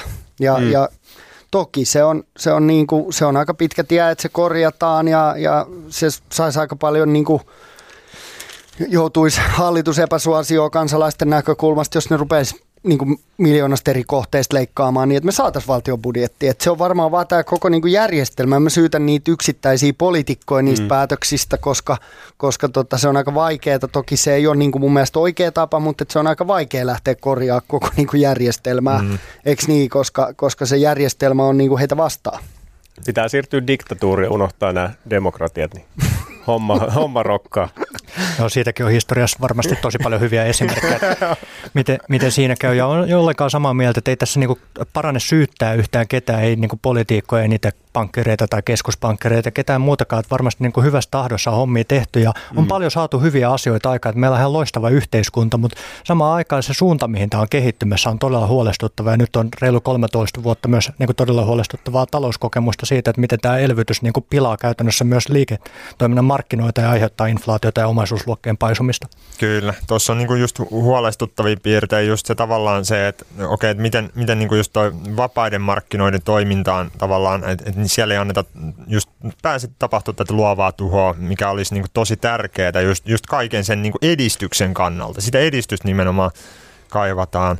Ja tota, mä näen siinä, että Bitcoinhan niin käytännössä järjestelmänä niin edustaa nimenomaan tämmöistä vapaata markkinaa, koska jos, jos katsoo Bitcoinia siis sieltä ylipäätään, niin sehän toimii täysin vapailla markkinoilla, niin se tuo tavallaan lisää sitä. sitä. Ja sitten tota, toi Jani, mitä sanoit, niin se itse asiassa on yksi aikaperspektiivi, eli tämä tavallaan, että kuinka pitkäjänteisesti me ajatellaan, niin se on yksi asia, mitä tällainen kova raha, mitä Bitcoin myös edustaa, niin tavallaan tuo ihmisten arkeen, niin ruvetaan ajattelemaan, okei, että tämä, miltä tämä voi, voisi näyttää 50 vuoden päästä tai 100 vuoden päästä.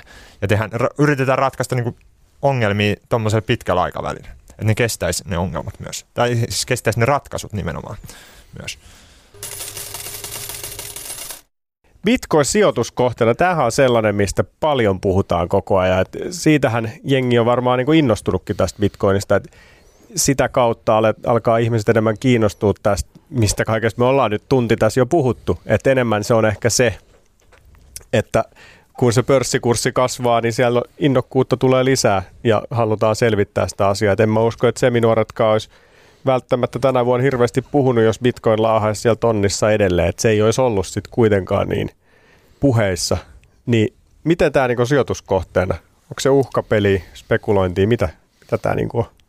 No just näin, että voisi lähteä just siitä, mitä sanoit, että se äh, Bitcoin-piireissä puhutaan tämmöisestä NGU-teknologiasta, eli number go up.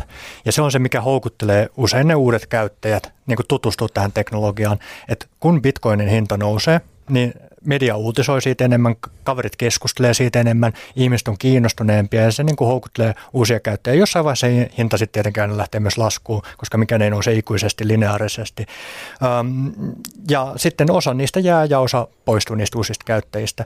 Ja nimenomaan tämä sijoituspuoli on se, mikä niin kuin uusia, uusia käyttäjiä usein eniten kiinnostaa ja itsekin siihen tosi paljon perehtynyt, että mulla se oma tarina kun alkoi siellä kuitenkin 2016 kesällä ihan todenteolla. Ja mä käytin silloin niin kuin Bitcoinin vähän niin kuin vastapainona osakesalkulle ennen kuin Brexit tapahtui.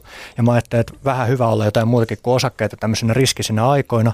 No Brexit tapahtui ja Bitcoin dippasi sen parikymmentä pinnaa ja sitten mä unohdin sen silleen, että no katsellaan taas myöhemmin, jätin sen sinne salkkuun. Puolen vuoden päästä se oli noussut sata pinnaa ja mä aloin miettimään, että hetkonen, hetkonen, hetkonen, että mä oon nyt 24-vuotias ja täällä on joku sijoitusinstrumentti, mikä on niin kuin tuplaantunut puolessa vuodessa. Että nyt pitää vähän niin kuin tutustua tähän enemmän ja katsoa, että mistä on kyse. Että indeksisäästäminen on tosi siistiä, on kiva niin kuin säästää 40 vuotta ja katsoa 60 että siellä on se niin kuin tonnia tai jotakin säästössä, mutta sitten samaan aikaan nuorella iällä etenkin ja seminuorella myös, niin voi ottaa enemmän riskiä ja äh, jokainen ottaa tietenkin hallittuja riskejä, eli tutustuu siihen, mihin rahansa laittaa, mutta tämmöinen kohde, mikä on keskimäärin tuottanut 196 prosenttia vuodessa, eli käytännössä tuplaantuu puolen vuoden välein koko oma, olemassaolonsa ajan, niin äh, olisi täysin niin kuin piittaamatonta ja välinpitämätöntä olla tutustumatta siihen, että mistä tässä on kyse.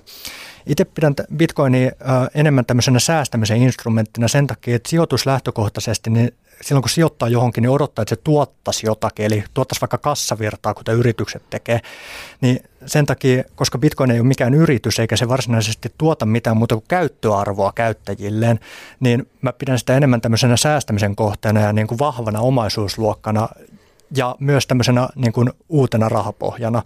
Et siinä mielessä niin kuin sijoittaminen on ehkä semmoinen termi, mitä mä käytän enemmän just niissä kohteissa, mitkä tuottaa kassavirtaa, mutta Bitcoin on taas säästämisen kohde.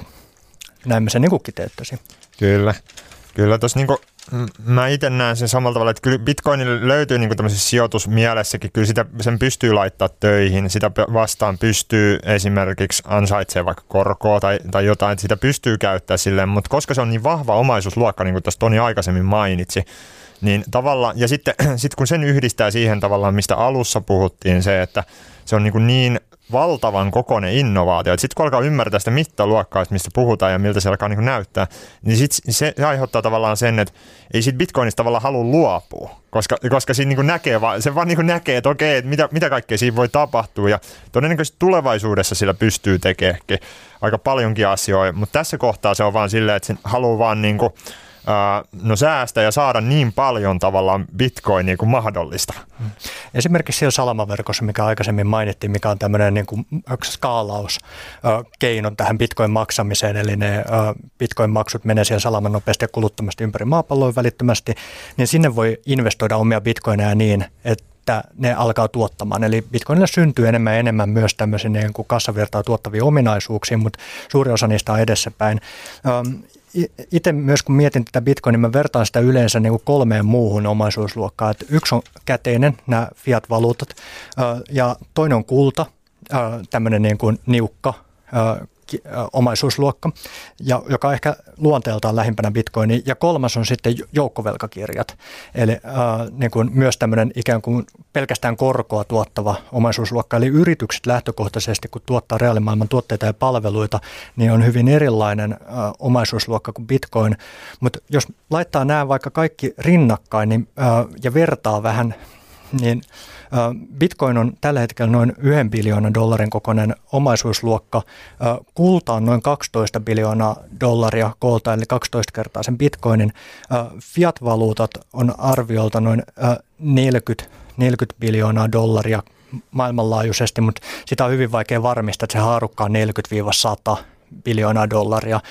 Kukaan ei tiedä paljonko niitä on ma- maailmanlaajuisesti liikkeelle laskettu. Niin, Osa- eli siis tässä on nyt ensinnäkin se yksi ongelma, että kukaan ei tiedä paljonko maailmassa on rahaa. että kyllä, toki kultaakin on varmaan jollain komerossa ja sitä ei tiedetä, mutta Bitcoinissa tiedetään paljon niitä sitten tulevaisuudessa on. Niinpä, ja sitten on aina se kulta-asteroidi, joka on kuulemma iskenyt kuuhun ja joka on niin täynnä kultaa ja platinaa ja kaikkea tämmöistä näin. Niin, si, niin siis nämä jär, tavallaan ei me tiedetä just, just näin. Niin siis onko se nyt, ainahan lo, louhitaan tota, mineraaleja, kultaa, niin, mutta kohta lähdetään avaruuteen etsiä sitä vai? No käy, no, käy, no siis miksei. Okay. Ihminen löytää aina uudet keinot. Sitä kultaa voi löytää merenpohjasta, maasta, avaruudesta. Ja siinä mielessä niin kuin, tietenkin universumin näkökulmasta kulta on rajattu resurssi, mutta ei me osata sanoa, että paljonko sitä kultaa on. Toisin kuin me osataan sanoa, että bitcoin on 18,8 miljoonaa tällä hetkellä kierros ja niitä tulee ikinä olemaan 21 miljoonaa. Ja se on sinne niin kuin protokollaan niin syvälle tasolle juurrutettu se ajatus, että käytännössä ei olisi enää bitcoin, mikä se, niin se sääntö tuosta muuttuisi. No siis kummeli kultakuumeessakin jo tiedettiin, että kysyttiin, että paljonko kultaa voi syödä, niin sitten se riippui siitä, että, että paljonko kultaa voi löytää syötäväksi. Sitten, no, no paljonko sitä voi löytää, niin eihän sitä voi tietää, oli vastaus. Legendaarista. Kun te juttelette paljon jengin kanssa, kun just puhutaan niin kuin bitcoinista sijoittamisena tai säästämisenä, niin, niin tota, mikä fiilis teillä on niin kuin suomalaisista bitcoin tämmöisistä, jotka on innostunut? Onko se lähtenyt tosi spekulatiivisesti, tosi lyhyellä vai pitkällä aikavälillä? Minkälainen niin kuin fiilis teillä on tästä, tästä niin kuin suomalaisesta porukasta, jotka nyt löytää bitcoinin? No, just näin, että voisi jakaa sitä porukkaa myös hitusen osia. Y- yksi on selkeästi tämmöinen niin kuin tosi teknologia orientoitunut jengi, joka niin kuin tutustuu siihen, niin kuin, siihen tietokonemaailmaan käsin siihen järjestelmään itsensä, siihen koodiin ja siihen, että miten, miten tämä niin kuin järjestelmä toimii. Ja se on niin kuin tosi OG-jengi yleensä, eli ne on löytänyt sen jo kymmenen vuotta sitten tai kahdeksan vuotta sitten ja ne on sitä kautta lähtenyt tutustumaan tähän bitcoinia. Ähm, toinen, toinen porukka on tämä, mitä mainitsit, myös tämä niin kuin spekulatiivinen sijoittajaporukka. Ne yleensä viihtyy tosi vähän aikaa. Ne niin kuin tupsahtaa paikan päälle ja sitten ne katsoo pois ja sitten ne taas innostuu ja sitten menee taas pois. Ja se ikään kuin se porukka harvoin käyttää sitä sata tuntia tai enempää aikaa ymmärtääkseni, että mistä tässä ilmiössä todellisuudessa on kyse. Ja viimeinen porukka, minkä mä oon huomannut, niin kuin, että toden, todenteolla niin kuin Bitcoinista innostunut on nyt tällä hetkellä nämä perinteiset sijoittajat, jotka alkaa tutkia sitä ikään kuin tämmöisenä vaihtoehtona ö, osake- ja asunto- ja velkakirjamarkkinoille ja niin kuin löytyy semmoista syvempää ymmärrystä tästä niin kuin makrotaloudesta ja kokonaismarkkinakuvasta ja sitä kautta myös aikaa ja ö, intohimoa tähän Bitcoinin tutustumiseen. No pakko kysyä tästä, että mitkä on sitten porukat, minkälaiset ihmiset te, te koette, että on eniten niin kuin vastustusta? Ketkä on semmoisia, jotka ei usko? No ainakin mitä itsellä tulee mieleen, niin kyllä se on toi Suomessa, Suomessa niin kyllä se toi pankkimaailma on, on oikeastaan, tai siis silleen, että sieltä, sieltä niin kuulee eniten sitä niin julkisissa keskusteluissa. Tota, sitä. Ja se johtuu varmaan ihan siitä, että siellä on pitkälti, kun siellähän on nämä tota, suurilla pankeilla on monilla jopa niin kuin kielletty, että ei niin kuin työntekijät saa omistaa. Ja siis siellä on tällaisia, tällaisia niin kuin joitain vuosia sitten tullut tällainen niin kulttuuri tavallaan tänne, tänne Suomeen. Et se on niin kuin ainakin yksi ryhmä, mikä mulla tuli mieleen. Joo, no pankit, niin kuin se Bitcoin saatetaan kokea niin kuin muutoksena ja pelottavana juttuna ja kilpailuna, mitä toki se ei ole, koska Yhdysvalloissa monet liikepankit, Morgan Stanley viimeksi viime viikolla tuplas Bitcoin-positionsa ja Goldman ja Morgan ja kumppanit tarjoaa palveluita asiakkailleen Bitcoinin suhteen, että Suomessakin olisi hyvä niin kuin ymmärtää, että tässä on paljon enemmän mahdollisuuksia kuin uhkakuvia. Kyllä. Joo, ja kyllä tässä niin kuin Euroopassakin, eikö Deutsche Bankilla oli tota, nämä, nämä tota, tämmöiset niin kuin säilöntäpalvelut Bitcoinille ja kryptovaluutoille. Se oli siellä heidän, tota, jos, mikä paperi se oli, mutta se oli loppu, viime vuoden loppupuolella luin. Että kyllä niin kuin Euroopassakin näitä isoja pankkeja, Espanjassa oli tämä iso pankki myös niin kuin herännyt. Että täytyy muistaa, että Bitcoin on tosiaan avoimen innovaation alusta, että se, se on niin kuin kaikille avoin ja yleensä semmoiset toimijat, ketkä niin kuin siihen ensimmäisenä herää, niin saa siitä myös niin kuin sitä etua ta- tietyllä tavalla.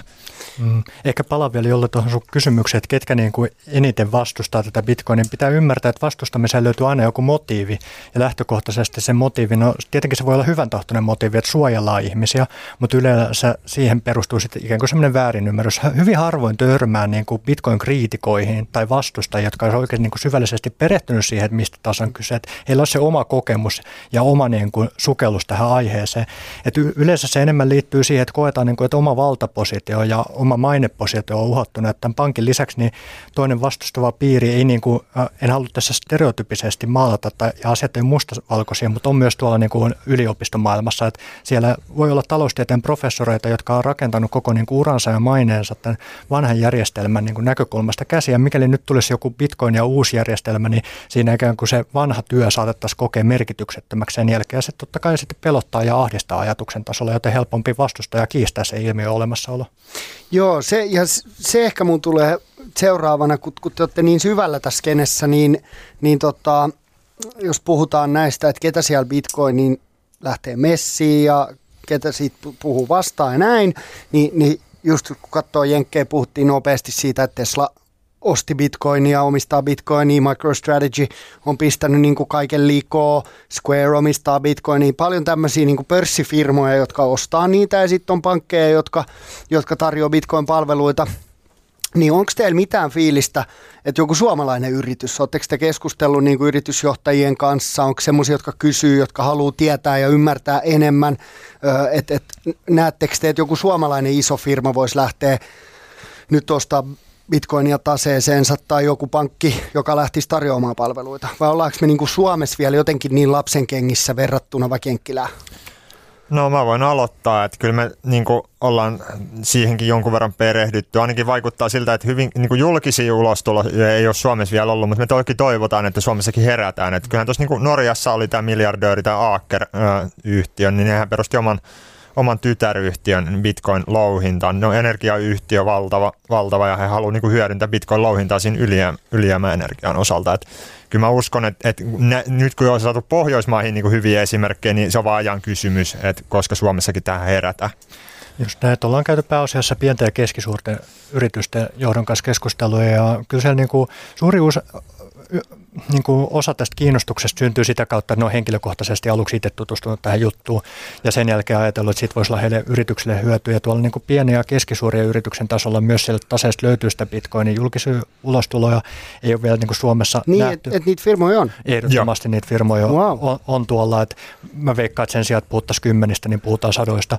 Mutta semmoisia niin pörssilistattuja yrityksiä Suomessa ei ole ottanut kantaa bitcoinin niin positiivisessa mielessä tai antanut vihjeitä, mutta mä uskon, että me ollaan niin kuin alle vuoden päässä siitä, että Suomessa joku merkittävä yritys sijoittaa osan kassastaan bitcoiniin.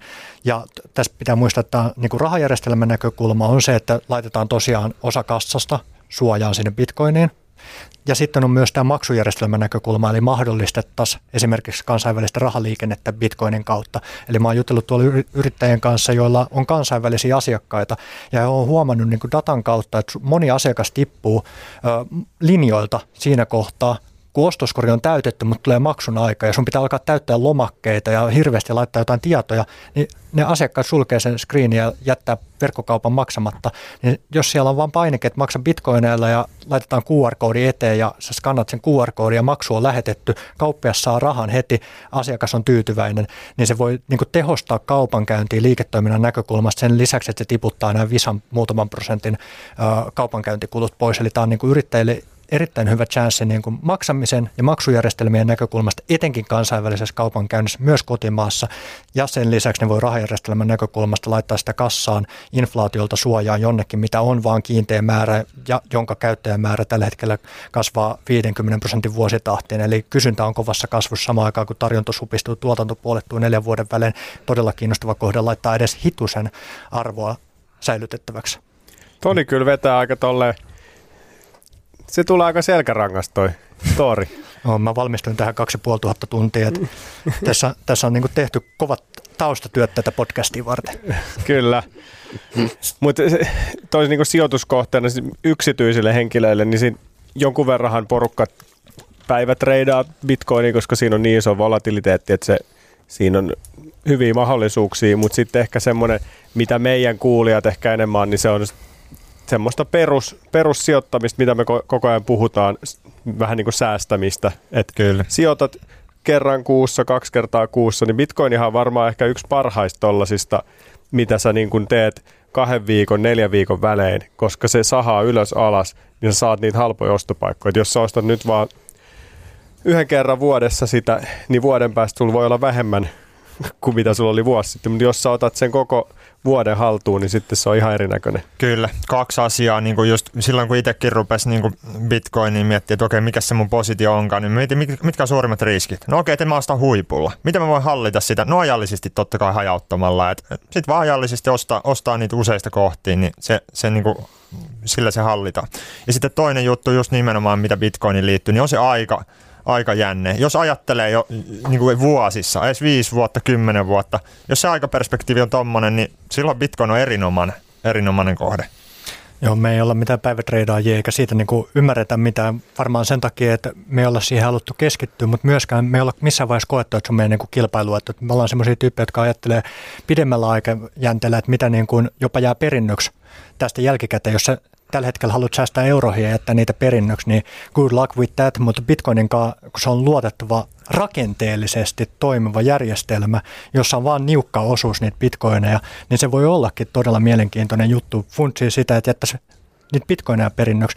Ja sitten kun palataan vielä siihen, että kuulijat on nyt täällä myös monesti seminuoria sijoittajia, niin yksi pääohjenuora on markkinoilla toimimiseen siihen, että mikäli sä haluat saada ikään kuin ylituottoa, eli parempaa tuottoa kuin markkinat keskiarvollisesti, niin turvaudu sun kilpailuetuihin. Ja nyt me puhutaan uudesta teknologiasta. Me puhutaan uudesta teknologiasta ja sitten me tiedetään, että vanha raha – niin se on pääosin viisikymppisellä ja vanhemmilla ihmisillä. Kun me puhutaan uudesta teknologiasta, niin se kilpailuetu on nuorilla, ei vanhoilla. Keskimäärin kun puhutaan osakkeista, mm, asunnoista, velkakirjamarkkinoista, johdannaisista, niin se, kyllä se kilpailuetu löytyy niiltä, jotka on tehnyt sitä 30 vuotta ja 40 vuotta ja kerryttänyt sitä varallisuutta ja se kasvattanut sitä tietoa siellä perinteisessä maailmassa. Nyt me mennään uuden äärelle. Bitcoin on uusi rahan teknologia, johon nämä vanhat patut ei lähtökohtaisesti ole kovin kiinnostuneita tutustumaan. Ja meillä nuorilla on se chanssi ymmärtää, että tämä on niin kuin rakennettu internetin päälle tai jotain uutta ja kiehtovaa, syventyä siihen, käyttää se parisataa tuntia tämän aiheen opiskeluun, ottaa aihe haltuun ja ymmärtää, että on ymmärtänyt jotakin ennen muita. Kyllä, tosi hyvin sanottu. Että toi, Tonin, Tonin pointti siitä tavallaan, että, että näiden niin kuin, tota, suurten ikäluokkien ja niin vanhempien sijoittajien, heidän vahvuus ei ole siis uusien teknologian ymmärtäminen lähtökohtaisesti. Mm. Niin, Huomasitteko siis toi, toi miten Joelin päälle syttyi semmoinen lamppu äsken, kun se oli sille, että ei jumalauta, että pitäisikö mun myydä mun öljyfirmat pois? mun mielestä toi on hauska pointti just niin kuin Warren Buffett, joka on avoimesti sanonut, että hän ei sijoita tekkiin.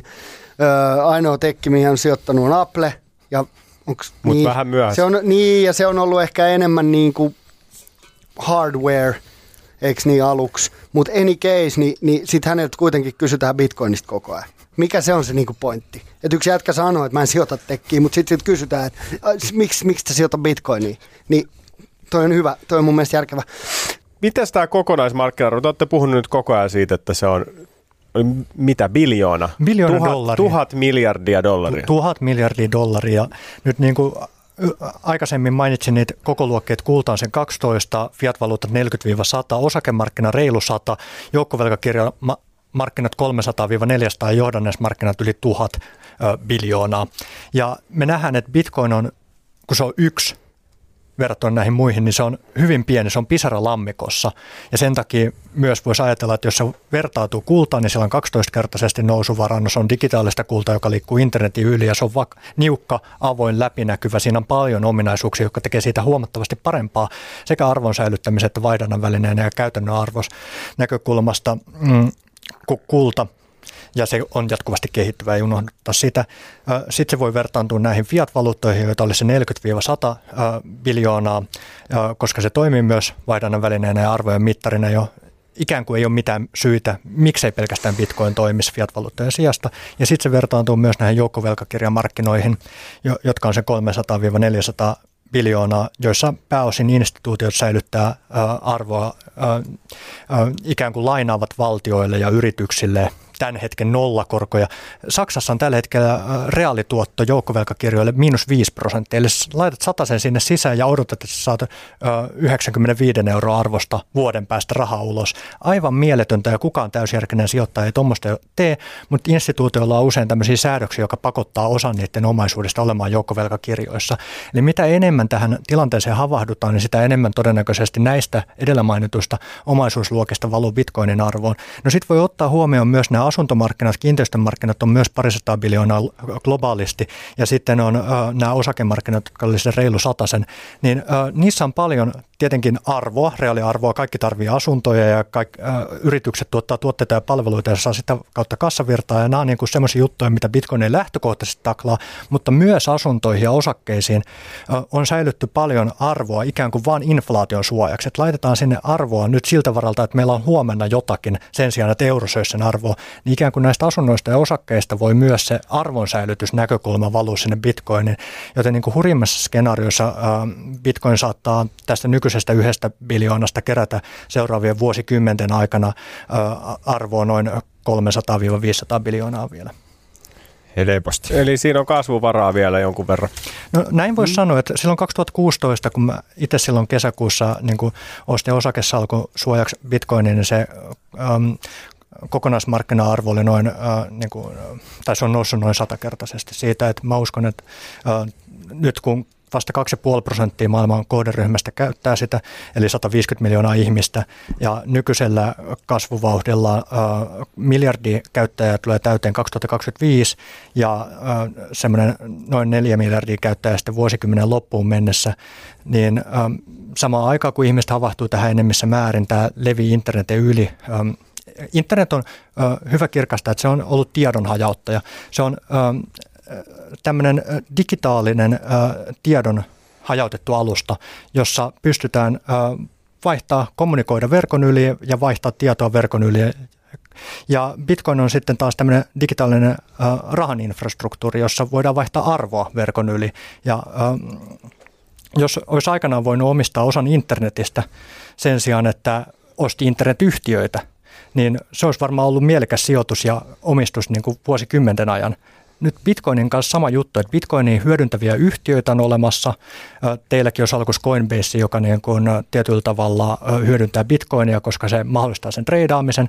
Ja sitten on Bitcoinin päälle rakennettavia applikaatioita, joita voi pitää ikään kuin sähköpostiin verrattuna tai sosiaalisen median verrattuna. Että Bitcoinin päälle voi rakentaa applikaatioita, sitten voi hyödyntää yrityksiä, sen päälle voi rakentaa kokonaisia alustoja, mutta Bitcoin on se perustaso, josta voi ostaa oman omistuksen Eli vähän sama kuin olisi voinut aikanaan ostaa internetistä osan itselleen, jonka jälkeen saa kaikilta internetin käyttäjillä jatkuvasti arvoa itselleen. Sun ei tarvitse tällä kertaa valita, mihin yritykseen sä laitat rahaa, kun sä voit ostaa sitä perustasoa, sitä infrastruktuuria itsessään. Kyllä. Mut tosi monessa keskustelussa tulee aina toi vertaus nykyään, että internet oli silloin, niin nyt on bitcoin, ja että me ei tiedetä vielä, mihin se johtaa, ja silloin kun netti tuli, niin ei me tiedetty, että se vaikuttaa jokaiseen asiaan. Et mulla oli vaihtu puhelin vähän aikaa sitten niin mä en pystynyt tekemään mitään, kun se ei toiminut muutamaan päivään se mun puhelin.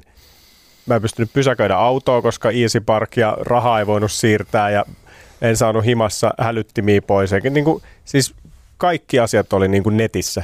niin nyt sitten jos bitcoin tulee tulevaisuudessa olemaan niin kuin kaikkialla, niin kyllä mä voin ostaa ton tota, arvonnousun kyllä. Kyllä, joo, ja sitten sittenhän tuosta päästään niinku tähän lopulliseen arvonnousukeissiin, että jos niitä on 21 miljoonaa kappaletta, niin lopulta, ja sitten jos siir, maailma siirtyy tosiaan, että ihmiset ottaa tämän käyttöön niin laajasti, tämän bitcoinin, päästään tämmöiseen bitcoin-standardiin, jolla on oikeasti kaiken niin arvon voi jakaa sillä 21 miljoonaa.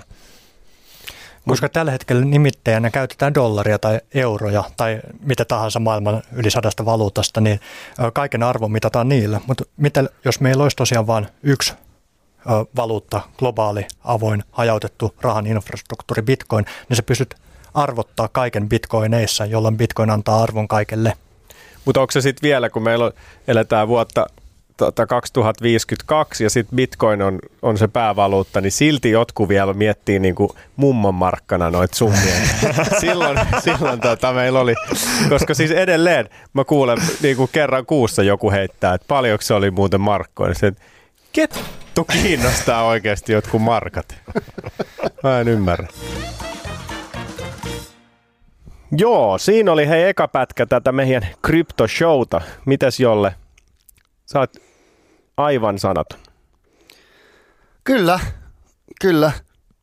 Mm. On, on, toi on kyllä siisti. Toi oli kyllä siisti tehdä toi nauhoitus. Ja noi, sekä Janne että Tonihan on ihan huikeita äijiä. Että, et kerrankin saatiin asiantuntemusta studioon. No kyllä. Ja tosiaan siis homma jatkuu ensi viikolla. Tähän jäi aivan kesken tässä, mutta askel kerrallaan mennään tähän aiheeseen. Mutta... Joo, ensi viikolla mennään syvälle. Syvään pääty. Kyllä, syvään pääty. Jes, ja nyt on tuottajasalkun aika. Ää, aika sille sujuva siirto, että meillähän on täällä salkun ykkösmestarinahan, niin meillä on Bitcoin. Yeah. Se on noussut siis meidänkin ostosta niin 75 pinnaa. Mikä siellä niinku nyt on tilanne? No Bitcoin nousee, nousee koko ajan ja ollut nyt niin kuin tuolta kesän pohjilta niin tuplaantunut melkein ja, ja tota, on enää 9 prosenttia all time highsta, eli se on tällä hetkellä noin 58 000 dollaria, kun se kävi silloin kuudes, melkein kuudes neljässä. Eli, tota, Tarkoitt- eli aika hyvältä näyttää. Tarkoittaako tämä sitä, että kansa on lukenut Tonin ja Jannen Bitcoin avainvapauteen kirjan. Kyllä, kyllä. Ja sitten on muita pienempiä asioita kuin tuo El Salvador. Ja, ja, tota, ja mä luin jostain, että 85 prosenttia ö, olemassa olevista bitcoineista on niin kuin joko kadotettu tai lukittuna johonkin, eli niistä on niin kuin 15 pinnaa sirkulaatiossa, eli se on varmaan se, mikä jengi hodlaa mm. niin sanotusti. Et pitää niistä kiinni ja ne on siirretty pois noista niin kuin kaupankäyntipalveluista ja siksi tämä hinta nousee aika radikaalisti ja, ja tota, monet analystit sanoo, että tässä ollaan vasta, vasta niin kuin alkutekijöissä tässä niin kuin bullrunissa, mutta, mutta se nyt on sitten taas spekulaatio, että who, who knows. Niin kuin me tiedetään, niin se voi niin kuin kahden viikon päästä olla 29 tonnia. Niin, niin, se on ihan mielenkiintoinen nähdä, että mihin se siitä ampasee, mutta meillähän siis salkku on tällä hetkellä kuule 290 dollaria plussalla.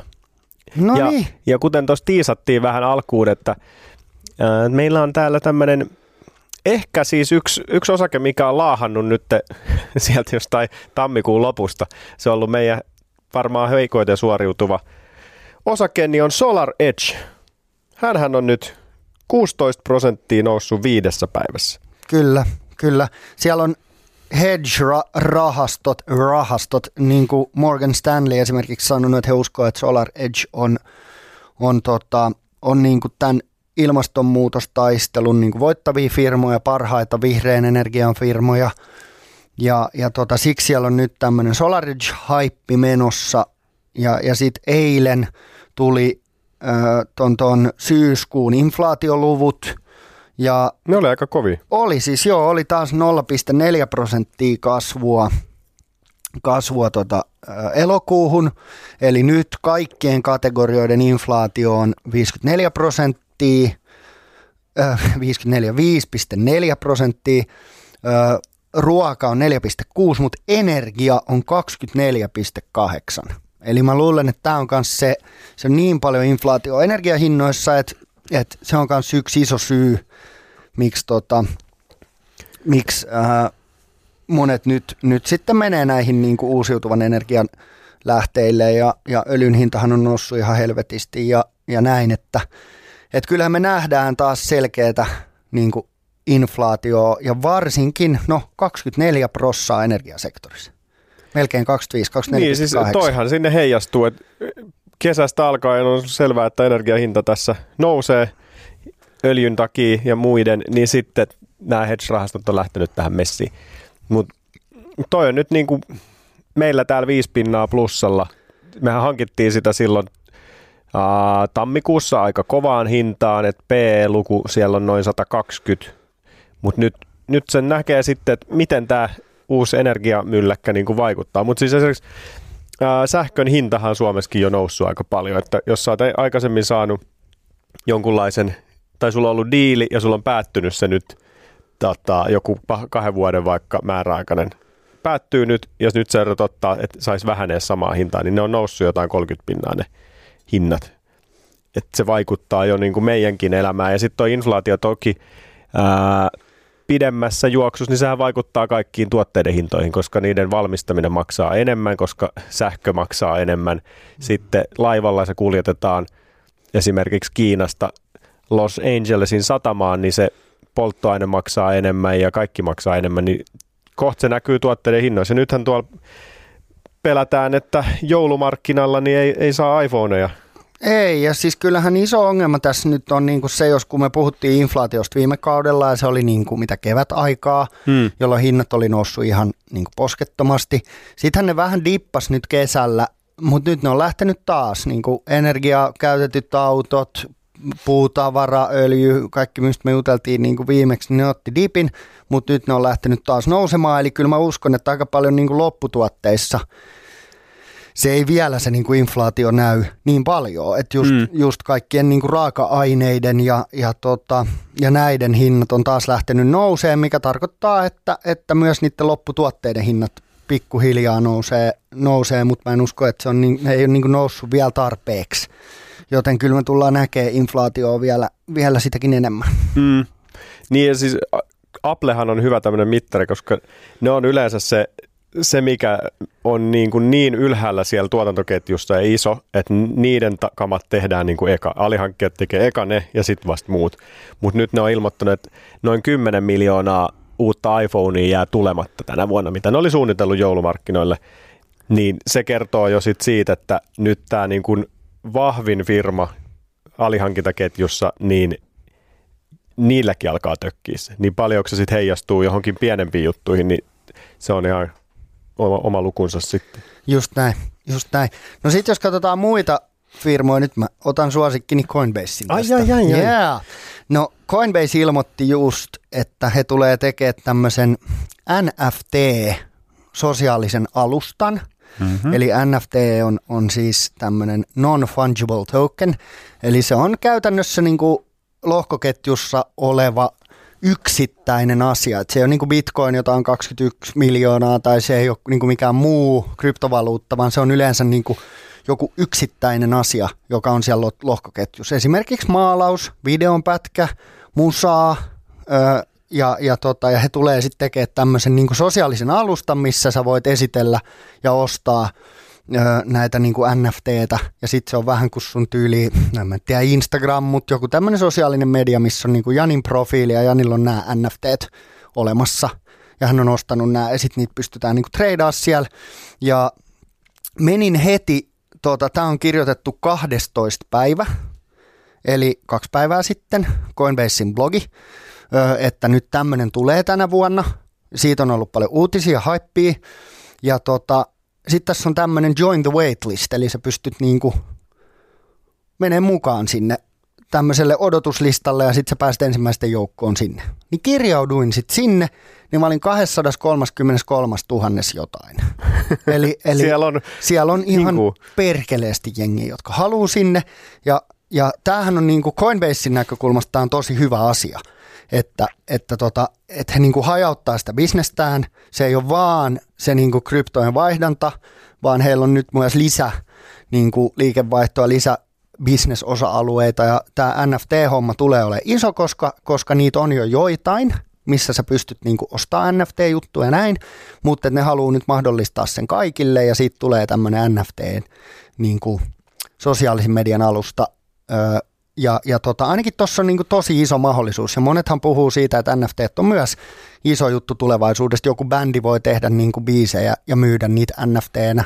Et Jack Dorsey esimerkiksi, niin, niin kun nämä NFT rupesi yleistyä, niin se möi ensimmäisen twiitin koskaan. Ja sit sä omistat ensimmäisen twiitin koskaan. Ja se möi sen enemmän kuin 2,9 miljoonaa dollaria. Sen ensimmäisen twiitin. Ja Elon Musk on, on mun mielestä myös myynyt jotain twiittejä ja niin tämmöistä, että et ne on tämmöisiä niin digitaalisia omistuksia. Ne voi olla niin tekstiä, musaa, kuvia, videoita, maalauksia, whatever. Ja sitten kun sä omistat sen, niin niitä on vaan yksi. Ja sitten sä omistat sen. Niin tämä on aika mielenkiintoinen niin Coinbasein näkökulmasta. Ja sitten kun katsoo tätä Coinbasein osaketta, joka vieläkin laahaa, niin sehän alkoi laahaa sen takia, että ne teki niinku taju, ihan tajuttoman tuloksen, mikä me ollaan käyty läpi Q2, mutta sitten ne hönöt sanoi niinku Investors-puhelussa, että, että kun se oli kesällä, se tuli elokuussa, niin sanoi, että kesän luvut on aika huonot. No nyt kun mä oon vähän kesäkuun lukuja analysoinut, niin ei ne tule ole niin huonot. Ne tulee olemaan about Q1, ehkä vähän vähemmän kuin Q1, mutta kyllä mä veikkaan, että ne joku 600 miljoonaa tekee tulosta ja nyt kun bitcoinin hinta nousee ja ne aloittaa tämän NFT-bisneksen tänä vuonna, niin mä luulen, että Q3 ja Q4 tulee olemaan todella kovia, joten kyllä se sieltä nousee. Kyllä me päästään aivan pommi varmasti vielä, kun toi Coinbase lähtee ampumaan ylös, niin päästään sinne ton, ton ristelin, ristelin puhumaan 20 pinnan tuottoa ja saadaan tonni lisää. Niin, Solaretsi jatkaa tuota vahvaa kasvua, Bitcoin, Coinbase, niin me ollaan tehty työmme. Kyllä. Hei, tosiaan tänään puhuttiin tästä. Mutta miltä sieltä tuottajan salkkus näyttää? Millä tavalla? No siis mikä siellä on nyt niinku summa? Me käytiin se jo läpi. Käytiinkö? No. Sanoit sä, että se on 300 dollaria. 290. Ai vittu. No selvä.